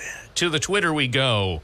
Uh, Dave from Binghamton writes on the Twitter Will the local Habitat for Humanity receive the wood from the Rockefeller Center tree? It would be awesome if possible. Oh, that's a great idea. I think the uh, kids down at Rock Center said they were going to donate the wood from the tree that was grown in Vestal to uh, Habitat for Humanity. That'd be a wise move. They would ship it up here for Broome County Habitat for Humanity. I would love it. This is News Radio 1290 AM, WNBF Binghamton. Now on 92.1 FM, W221 EJ Binghamton, a Townsquare. Where news breaks first. News Radio 1290 WNBF. This is News Radio 1290 WNBF News. Cloudy with a chance of snow showers on your 34. Tonight, mostly cloudy. A slight chance of light snow, low around 26. Mostly cloudy Thursday with a chance of rain and snow, and a high near 37. On October 30th, around 1:16 p.m., two males entered a Dollar General on West Main Street in the village of Marathon and purchased a gift card worth $500. They paid for the gift card using five fraudulent $100 bills. The fake bills closely resembled real bills but were missing some security features. The men spent about three minutes inside the store before leaving in a dark colored sedan with what appeared to be a white license plate. The males were described to be both dark skinned males. One was wearing torn blue jeans, a black belt, a black sweatshirt, and black shoes. He had short black hair and a black beard. The second male had longer black hair and was wearing a baseball cap with a black sweatshirt, black sweatpants, and black and gold shoes. Anyone with information is asked to contact the New York State Police. The department, which served an area located between the towns of Greene and Oxford with about 400 homes, closed its doors last week despite a valiant effort to keep them open. The Brisben Fire Department averaged between 140 and 150 fire calls annually, in addition to 160 EMS calls. The department had five trucks, two engines, a brush truck, a tanker, and a medical response jeep, and just five members, which is the reason they were forced to close. The department was able, unable to find new volunteers. Chief uh, Jason Boise told the Daily Star that it would take 10 to 15 new members to keep the department operational. An attempt was made to bring in new members using digital and physical signs as well as mailing letters to residents. However, the department received only one application during its quest for new volunteers. Now that the Brisben Fire Department has been disbanded, it calls its calls will be absorbed by other fire departments such as Oxford, Greene, and Smithville. These departments will manage the Brisben Fire Department homes within their respective towns, but the response time is expected to increase from a couple minutes to 7 to 10 minutes. A Syracuse developer is finalizing plans for a mixed use project to bring another abandoned Endicott Johnson building back to life. The old brick structure at 19 Avenue B in Johnson City has been idle for several years. It was once the shoe manufacturer's box toe factory. It was last used by the Volunteers of America as a warehouse and a small store. Local and state officials at one point contemplated a plan to turn the place into a craft beer packaging and distribution center. That idea never moved forward. In 2021, the Johnson City Village Board agreed to sell the site to Paulus Development of Syracuse for $100,000. Company president Matthew Paulus reportedly had been considering a project that would put about 30 apartments in the building, which is located just south of the recently opened Victory Lofts complex. Paulus told WNBF News his company has solidified the majority of its plans for the property. He said they have a great mixed use project planned for that site. The developer said the goal is to further increase the economic activity in Johnson City. Paulus says he hopes the new project will strengthen the connections between recent development on both sides of Main Street in the village. Paulus said he expects to announce details of the project soon, although there's no timetable yet. He said he'd like to start work at the site by next summer. U.S. and Israeli authorities say a small Western Pennsylvania water authority was just one of mu- multiple organizations breached by Iran affiliated hackers who targeted a specific industrial control device because it's Israeli made. An advisory email to the Associated Press on Friday, the officials say the victims span multiple U.S. states. They did not quantify or otherwise describe them. The beloved bald eagles of Port Crane were displaced when their large nest was blown down in a ferocious windstorm recently. The primary home for the birds of prey had become a fixture in a tree towering above the Chenango River just off Route 369 in the town of Fenton. Nature lovers who have routinely, routinely uh, kept an eye on the bald eagles were saddened when their big nest was lost during a strong wind gust in a storm just before Thanksgiving. Experts who know about the behavior of the birds say the bald eagles should be fine despite the sudden loss of their main residence. According to New York State Department of Environmental Conservation, established pairs of bald eagles return to and defend the same breeding territory each year. In the northeastern United States, the birds typically return to nesting sites beginning in December and will then breed during midwinter. The pair may build between one and five nests within their territory, with only one nest being active. That's a look at news. For updates on local news, weather, sports, and features, open up the WNBF app and online at WNBF.com. This is News Radio 1290 WNBF.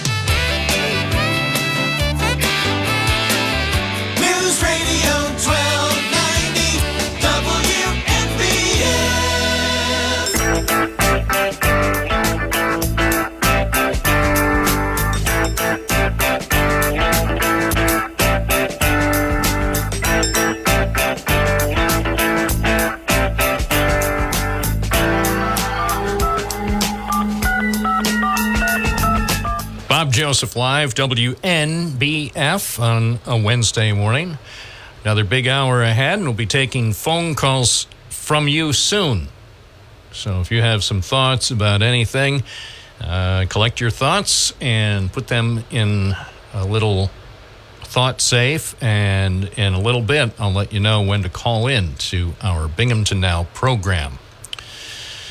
First, we're going to talk about uh, court ruling, the Broome County Legislative District map, and this has been litigation. It's been underway for a while, and then finally, uh, there was a ruling. The New York Supreme Court upheld a justice's ruling that declared void the um, county legislative map that was enacted by the Broome County Legislature. Joining us to talk about this is John Krasno, a professor of political science at Binghamton University. And John, welcome back to the program. How are you? Well, I'm doing well. Today's the last day of classes, so celebration. Oh well, yes. Celebrate The good times. classes for me, I should say. yes. Oh, okay. Well, that that is.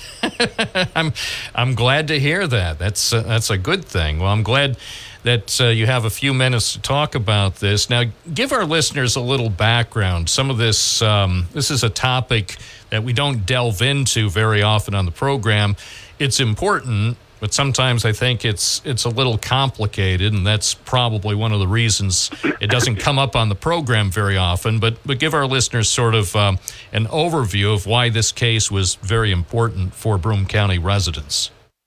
Uh, Sure. Uh, so, so I'm a poli sci professor, uh, and with a group of my colleagues, I've been writing uh, quite a bit in the last six or eight years about redistricting or about partisan gerrymandering. Uh, and uh, so, because of that, I was asked by some local citizens uh, to look at both the old map and then eventually uh, the new mapping process as it happened. Uh, and so, what partisan gerrymandering is is just this idea that the way the boundaries are drawn can affect who's elected.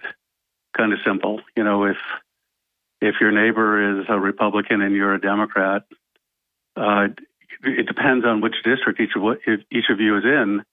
Uh, you know, because it'll change the the political complexion of that district, uh, and so you can, you know, have a situation where uh, a community like Broome is kind of a 50-50 county, uh, but the legislature, I think, is currently 11 to four or 10 to five Republican, uh, and that's not entirely an accident because of the way the the, the boundaries are drawn. Uh, so this has been a kind of a common practice over time. The term gerrymander comes from the early 19th century, uh, and so uh, the the New York State passed a law uh, in 2020 2021 that changed some of the rules uh, and it included some things that uh, it, it, appeared we thought that the legislature had violated, and the courts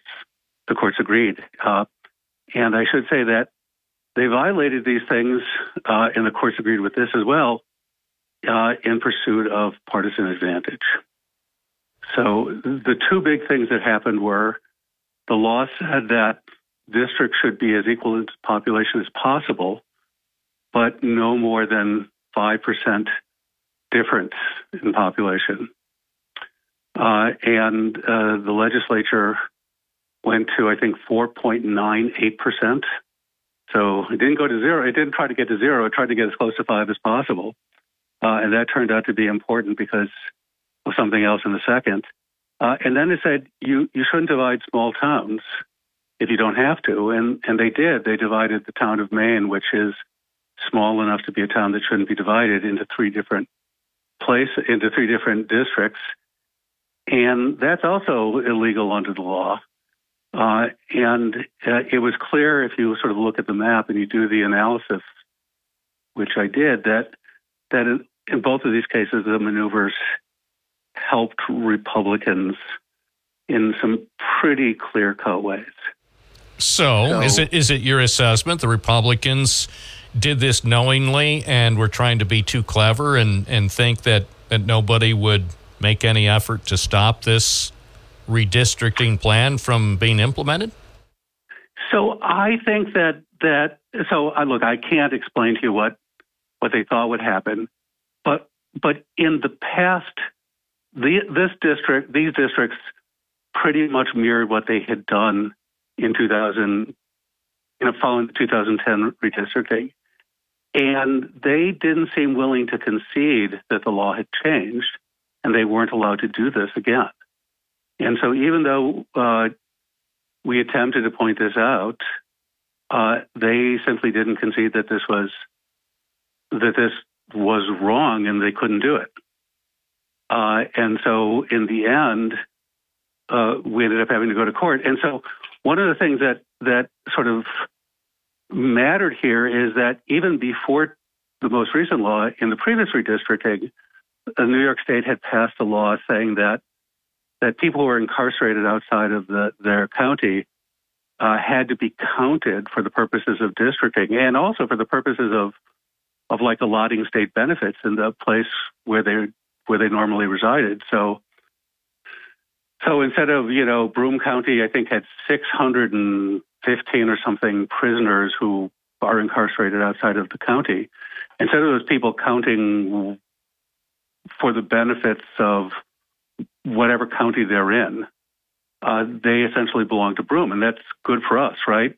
Uh, well, those people also have addresses in Broome, you know, aside from wherever they reside in the penal thing.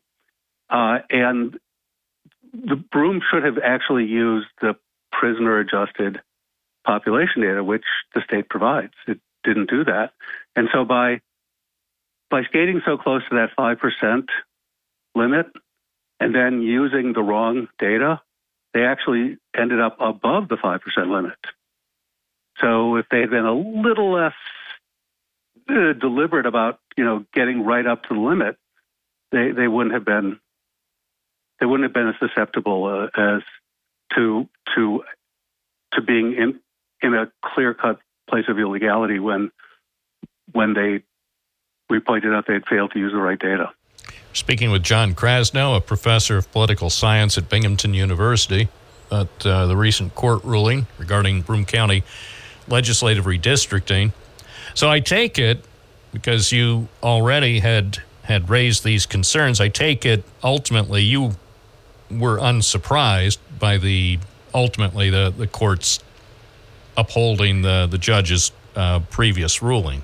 You, I take No, it you I- expected this was going to be um, the way the way this would have wrapped up anyway. Yeah, no, I, I, if you look at, if you look at the filings, basically the the the plaintiffs here, uh, and I and I I I agreed to provide an expert witness report because I'm an expert, right? Uh, uh, had cited current New York state law, and the county basically said, well. Uh, this is just a continuation of things that we did before and they were legal before, so why shouldn't they be legal now? And the problem with that is, well, the law changed, so that's why they can't be legal now. Right? I- I- It, it, it didn't really make a ton of sense to say this. And so this insistence that, you know, past practices had kind of force of tradition, even though the state had directly changed the law, I, I, I just didn't understand how that could possibly be a winning argument, and yet that was the argument that was made. Well, I guess if you use that logic, maybe you could say, well, up until about a century ago, women in New York State couldn't vote either. So, you know, that. You know, Right, that- no, I think that's right. I mean- things do change in New York Yeah. and elsewhere in the U.S. Yeah, so so the the uh, the the law is pretty clear here, and and uh, if you read the you know the the court decisions, both the the trial court and then the appellate court, you know they they basically say uh, there's a law, you you guys didn't follow it, uh, and the the the trial court focuses mostly on the population disparity, but the appellate court actually goes goes farther and says there's a population disparity, there's the division of Maine, and there's the clear evidence here that there's the indication here that the purpose was also illegal, which was the effort to gain partisan advantage. Uh, and so they direct it back to the legislature. Uh, they don't rule on the request to appoint a special master, but uh, that wouldn't have been done at the appellate division anyhow. Uh, it would have to have been done by the trial court, and so it's an open question whether uh, you know the plaintiffs here will go back and ask the trial court to you know re-examine the special master question, given the fact that the the legislature has been so slow to recognize the actual law. The chairman of the Broome County Legislature, Dan Reynolds, issued a statement to Fox 40. I'll read the whole statement as posted on WICZ's website. We're obviously disappointed with the outcome of the decision. Only in New York State could they require municipalities to include criminals sentenced to life sentences in prison that clearly no longer live in our community to be counted as part of the redistricting process. Additionally, the court's notion that agricultural districts, school districts, and historical districts dating back to 1968 are somehow vague is also a curious interpretation. Regardless, the legislature will review the decision with the county attorney to discuss our options and will make changes to address any issues if necessary and ensure the legislative districts are compliant and ready for next year's election. What are your thoughts about the statement that Chairman Reynolds issued? Well, it's it's it's wrong on the facts. the The state is like a number of states which have required that incarcerated residents be treated, be counted in the the places where they're from. And what's odd about this is this is beneficial to Broome because this is part of a of a of a recognition that if you are in a county that has a big prison and those people are counted as residents of the prison, that means that you know that county gets the money you know to maintain the prison, but it also has this gigantic population for the prison and it, it derives benefits essentially twice, right? And so the idea here is that you know people who are essentially residents of Broome, and they're not all life, they're not all you know incarcerated for life. I mean, I don't know who the you know the 600 and some people are, but some of them. I mean, most people in in the New York State penal system or the federal penal system are not not incarcerated for life. They're, they're going to be returning to the community.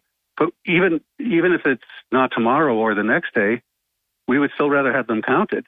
Also, this happened over 10 years ago, and the vast majority of the counties in the state actually knew about the law and and acceded to it without any sort of complaint because it was good for them, and it's still good for them.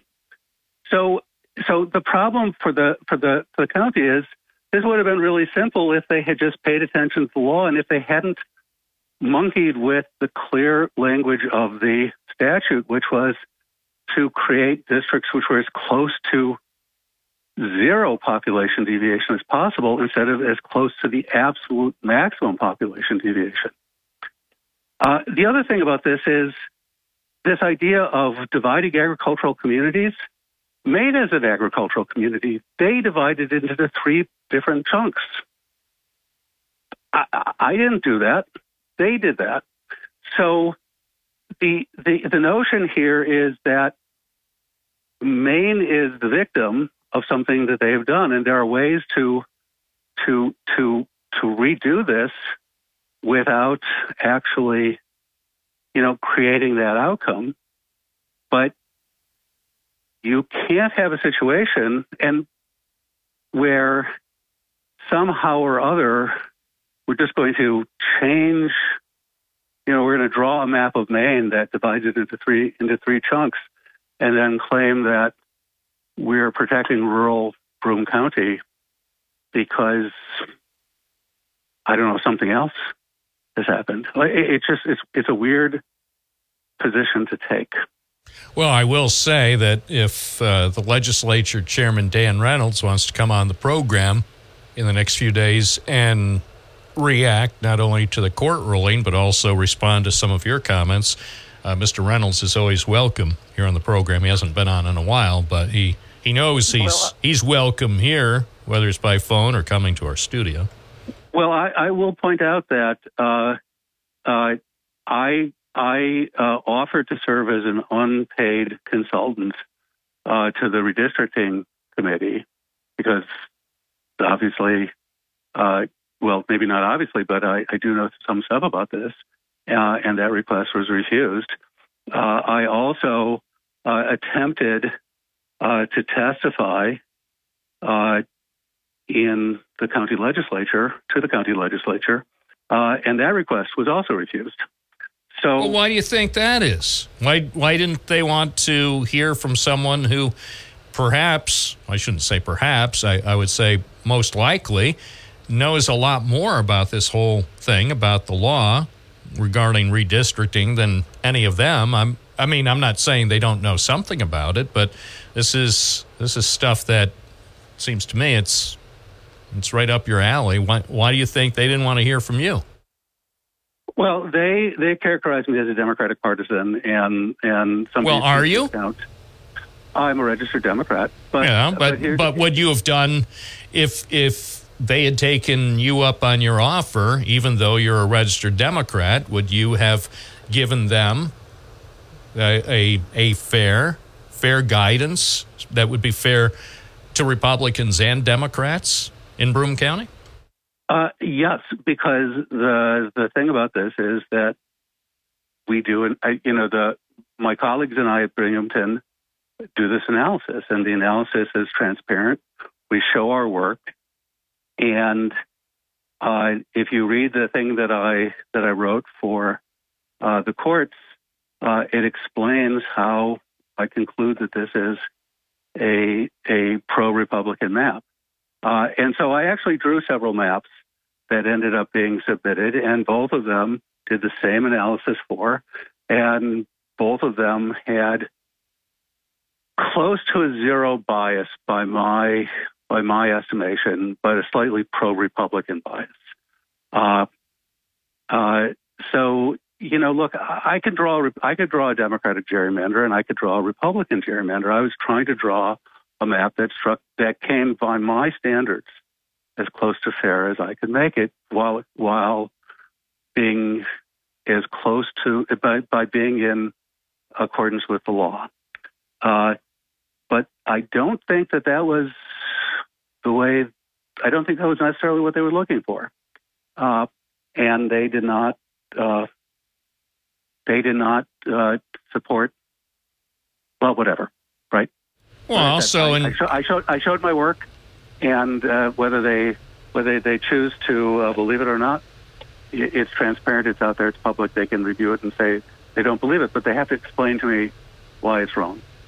So, one final question. In your personal opinion, should they have known better? Oh, yes. Okay. That's. You know, be, as I say, if Mr. Reynolds wants to come on and, and discuss this, he, he certainly is welcome to. But I appreciate your uh, coming on, Professor Jonathan Krasno from Binghamton University. Again, it's a somewhat complicated topic for uh, perhaps the average person in Broome County, and yet, as I said in the opening, this is important.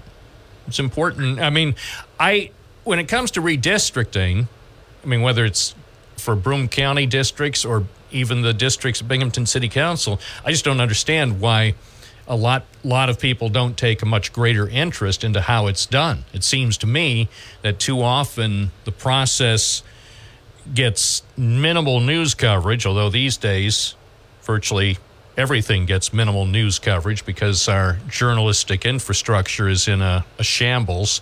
But, um, you know, eh, Uh, as they say, all politics is local. And if people don't pay attention to when things, when the redistricting process happens, well, then they're, they're going to just suffer the consequences as, as some people are, are learning. Yeah, I mean, I think that there's a there's a there's a misunderstanding about redistrict about gerrymandering that is is hopelessly complex and it requires a you know a mathematician with a supercomputer and and the advantage of, of what we do at Binghamton is that it's incredibly simple. That is, I I I could teach you how to do our analysis in less than five minutes. Uh, Well, what I'm and- saying from a news standpoint, I mean, especially radio news, where we, by our very nature, our format as brief newscasts. So if some of the average stories in some of our news updates are only 22 seconds, or some longer stories maybe as long as a minute and a half, I'm not saying it's it's beyond the comprehension of the average person. It's just beyond the the scope. I mean, whether it's radio or TV.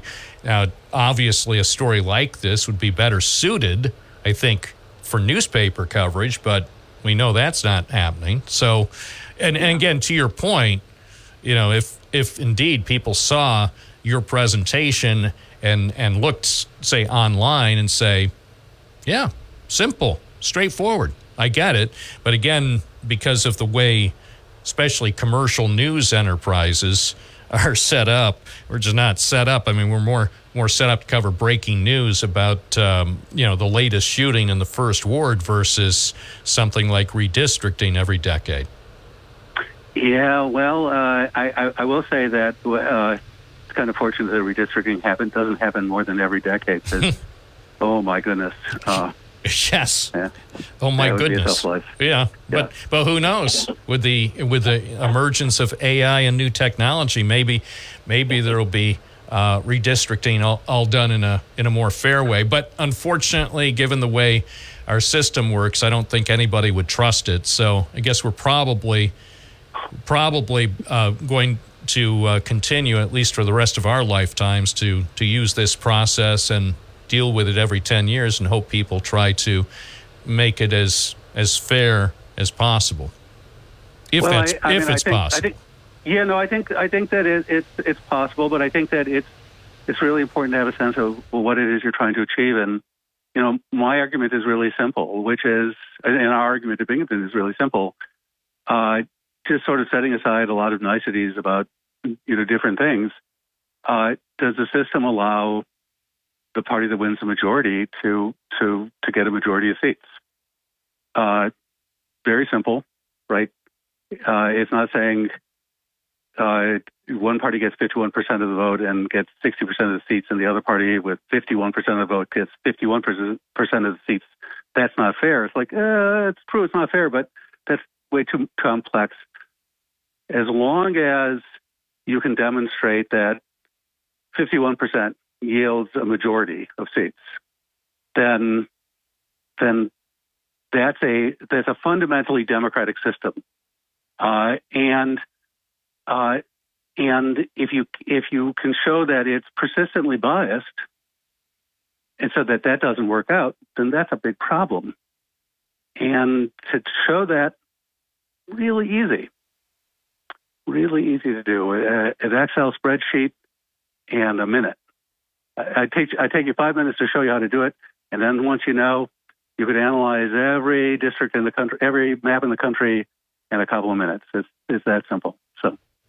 Binghamton university political science professor john krasno thank you for your time enjoy your uh, en- enjoy your break do you have any classes this afternoon I have one class this afternoon, and then I have piles of grading. Would you like to come over and help? Thanks for the opportunity. I'll, I'll I'll let you. I'll I'll consider that, and I have your number. If I'm if I'm available to assist, I'll I'll certainly uh, let you know. I won't. I won't. I, I won't hold my breath. exactly. Thanks again. Okay. Bye bye. Eleven thirty-five. I'm Bob Joseph and WNBF. I don't think I would be well positioned to be doing any grading. Not not for the next month at least. It's 11:35. It is 11:35 or as they say on some stations 25 before the hour. 607-772-1290 is the number if you'd like to talk on Binghamton now. From the Gault Auto Studios, this is WNBF News Radio AM 1290. Also available at 92.1 FM. We're still saving the Southern Tier money at Gault Toyota.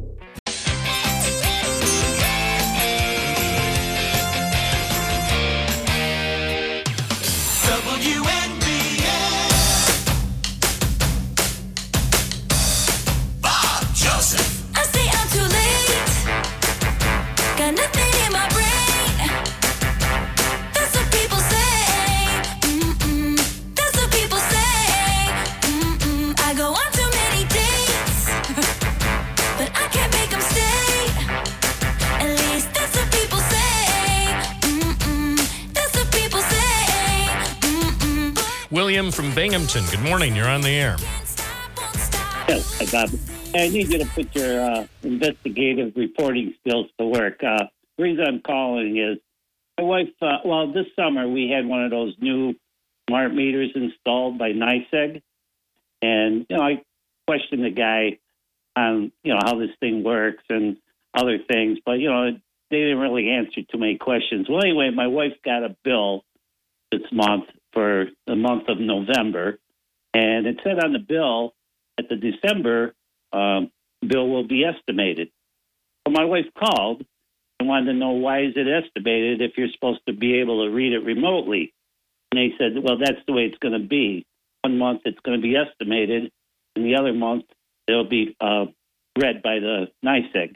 And she said, well, what's the purpose of that? I mean, I thought we put these on so we don't have to go outside and read the meters. And they said, well, that's the way it is.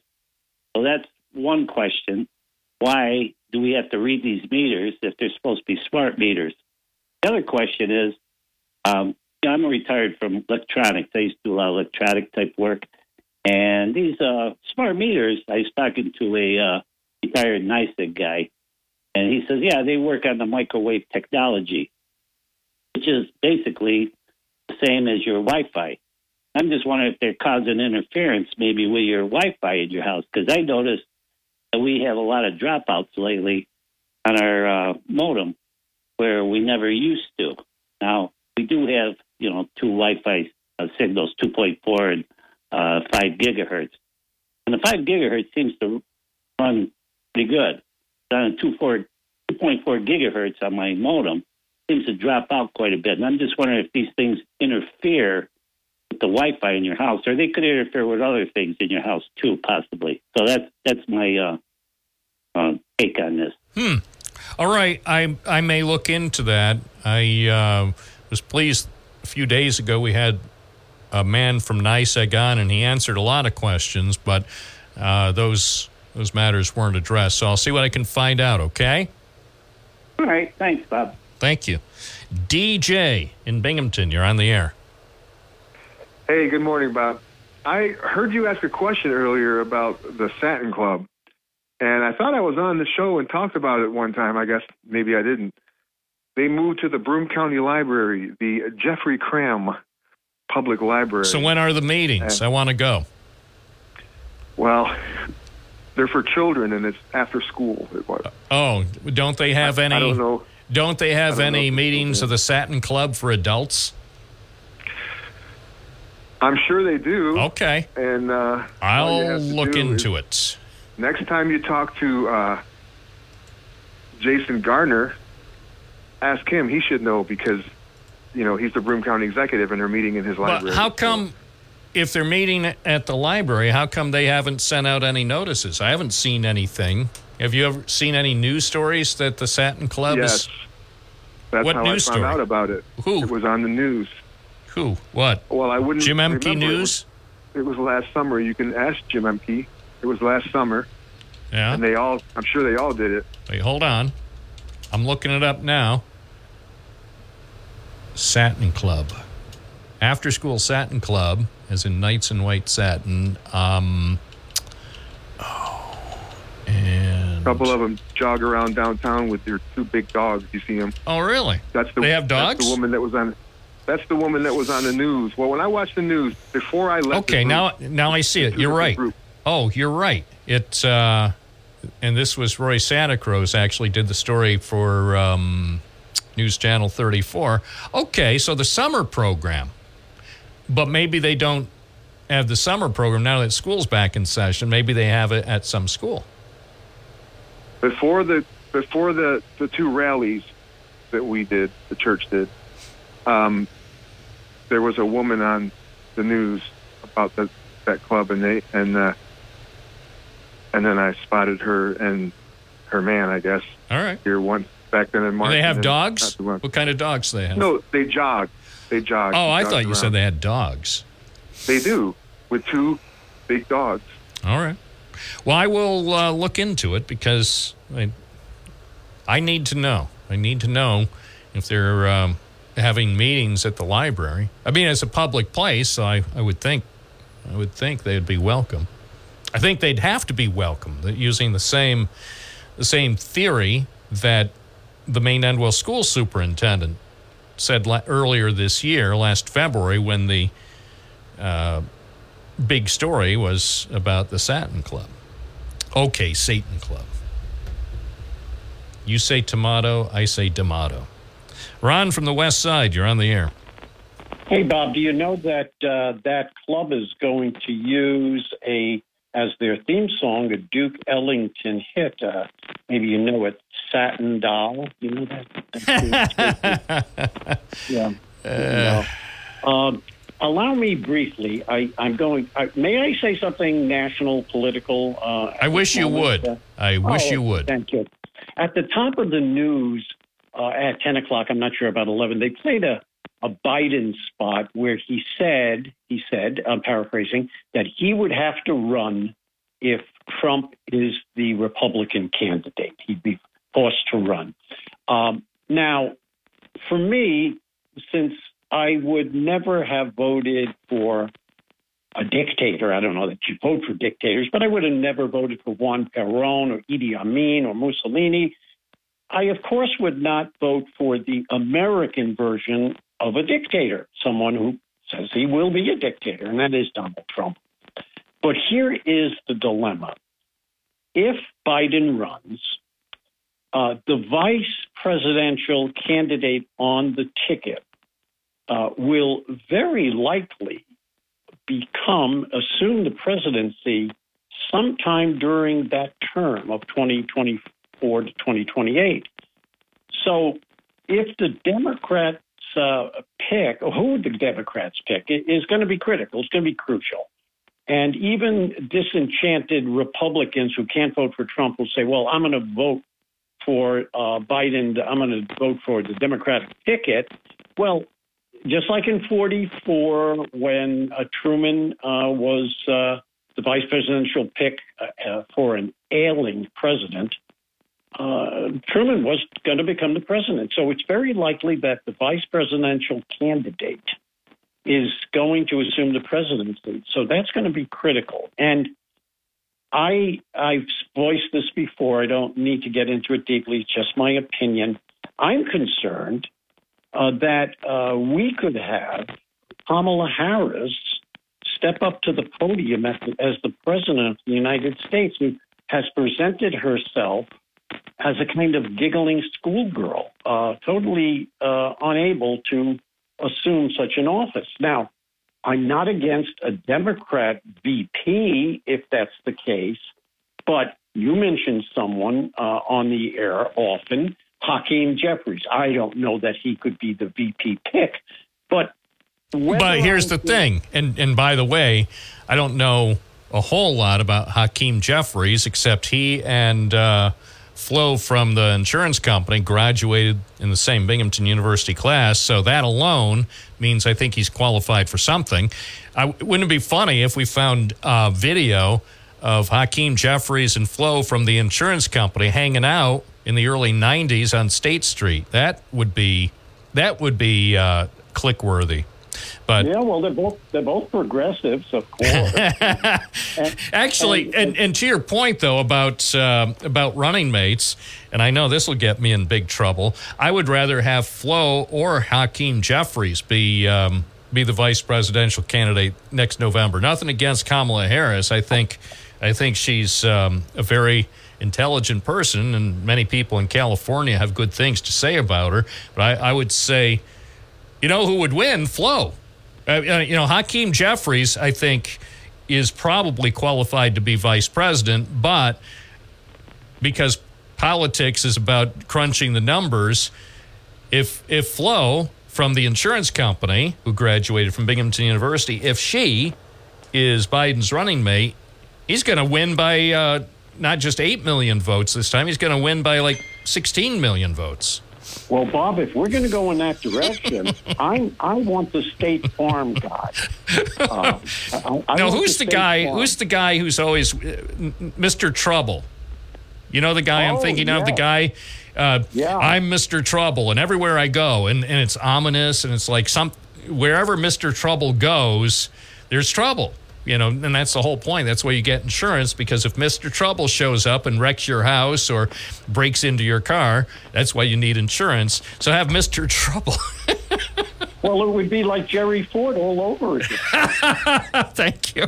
yeah, we're certainly getting it figured out today, folks. Both the Republican and Democratic national committees, I'm sure, are tuning in to listen to our guidance.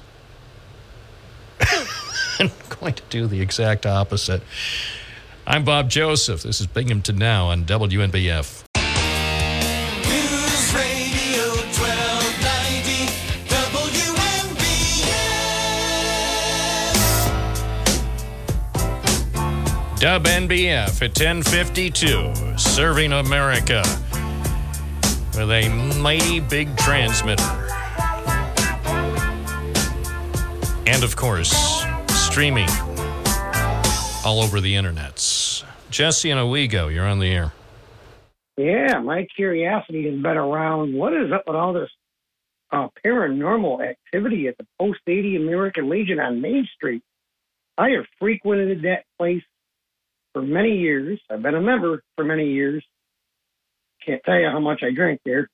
I've never seen, experienced, or any kind of paranormal activity. So I'm going to double dog dare myself. I'm going to grab my army cat and I'll stay there for a week. Upstairs, downstairs, in the bowels of the place. I don't believe in that, but maybe that would be a good place for that Satan club to relocate. Mm, I don't think so. And by the way, I've been there lots of times. I've seen nothing. I've No. seen there's No. nothing. There's nothing. In my opinion, there's Well- nothing to that. If anything, it'll make a lot of money and we'll make national television. Why not? Mm, no, count me out, baby. Count me out. you can count me- you can count you, me in. Why you, not? you you can go and have your fun. Me, I'm not. I don't subscribe to that to that paper. So, all right. Uh, good luck if you go though, and uh, be sure to bring your camera. I will keep you posted. All right, thanks. That's the story from Owego, making contemporary news. Derek from Endwell, you're on the air. Hey, Bob. Uh, give me a chance there. 'cause, uh, the reason I didn't call for this reason, but you have the contact name for the after school Satan program because I opened a can of worms on that. And uh, I set up the interview with you with the uh, leader that um, DJ was talking about when um, they were meeting at the Maine Endwell Homer Brink uh, Elementary School. So Oh I yeah, I can I can get her on the program. I just don't know that. Seriously, I don't I don't know that I have any particular interest. I was just surprised to hear that they're uh, meeting at the library, but uh, I Yeah, guess as as away, they well, at least they're not at Homer Brink anymore. So you- Well, that's that's good thing. I was going to say that. want- Don't you regard that as something of a moral victory? Yeah, I, I uh, win that one. So um, All right. as long as they're staying out of my son's school, that's fine. All right. Well, maybe I, I was just looking up. She was on uh, February 21st. June Everett from the Satan Club, or at least she And said was she was. Pro- I was on your program the week before, and then the day later, Jim Ehmke interviewed me, and then uh, that's when the churches and stuff got involved. All right. Well, maybe maybe we'll have her on Christmas Eve to see what if they have anything special planned. Maybe they're going to have a, a a Satin Club Christmas party or something and, and give out gifts. I, I don't know what they're going to do, but they're keeping such a low profile. Sometimes I wonder how serious they are with their Satin Club. Because if they were serious, don't you think they would be doing more to promote it? Seems to me like they were just trying to get some media attention last February, like they do elsewhere around the country. And then after they got the media attention, they just like, well, we proved our point. You know, the media, if, if we talk about satin clubs, the media will, of course, do what the media does because we need the audience and the clicks. A lot of times it, it seems like such a cynical approach. But maybe Well, I'm wrong. but maybe I'm wrong. Well, it's all about money, so maybe they're just making enough money to make themselves happy. All right. Well, I appreciate the call. Thank you, Eric. And that is the story from Endwell making contemporary news. That's all the time we have for today. Don't worry, I'll be back tomorrow morning from 9 to noon. Bob Joseph with another fine episode coming up tomorrow of Binghamton Now on WNBF. This is News Radio 1290 AM, WNBF Binghamton. Now on 92.1 FM, W221 EJ Binghamton, a Townsquare Media station.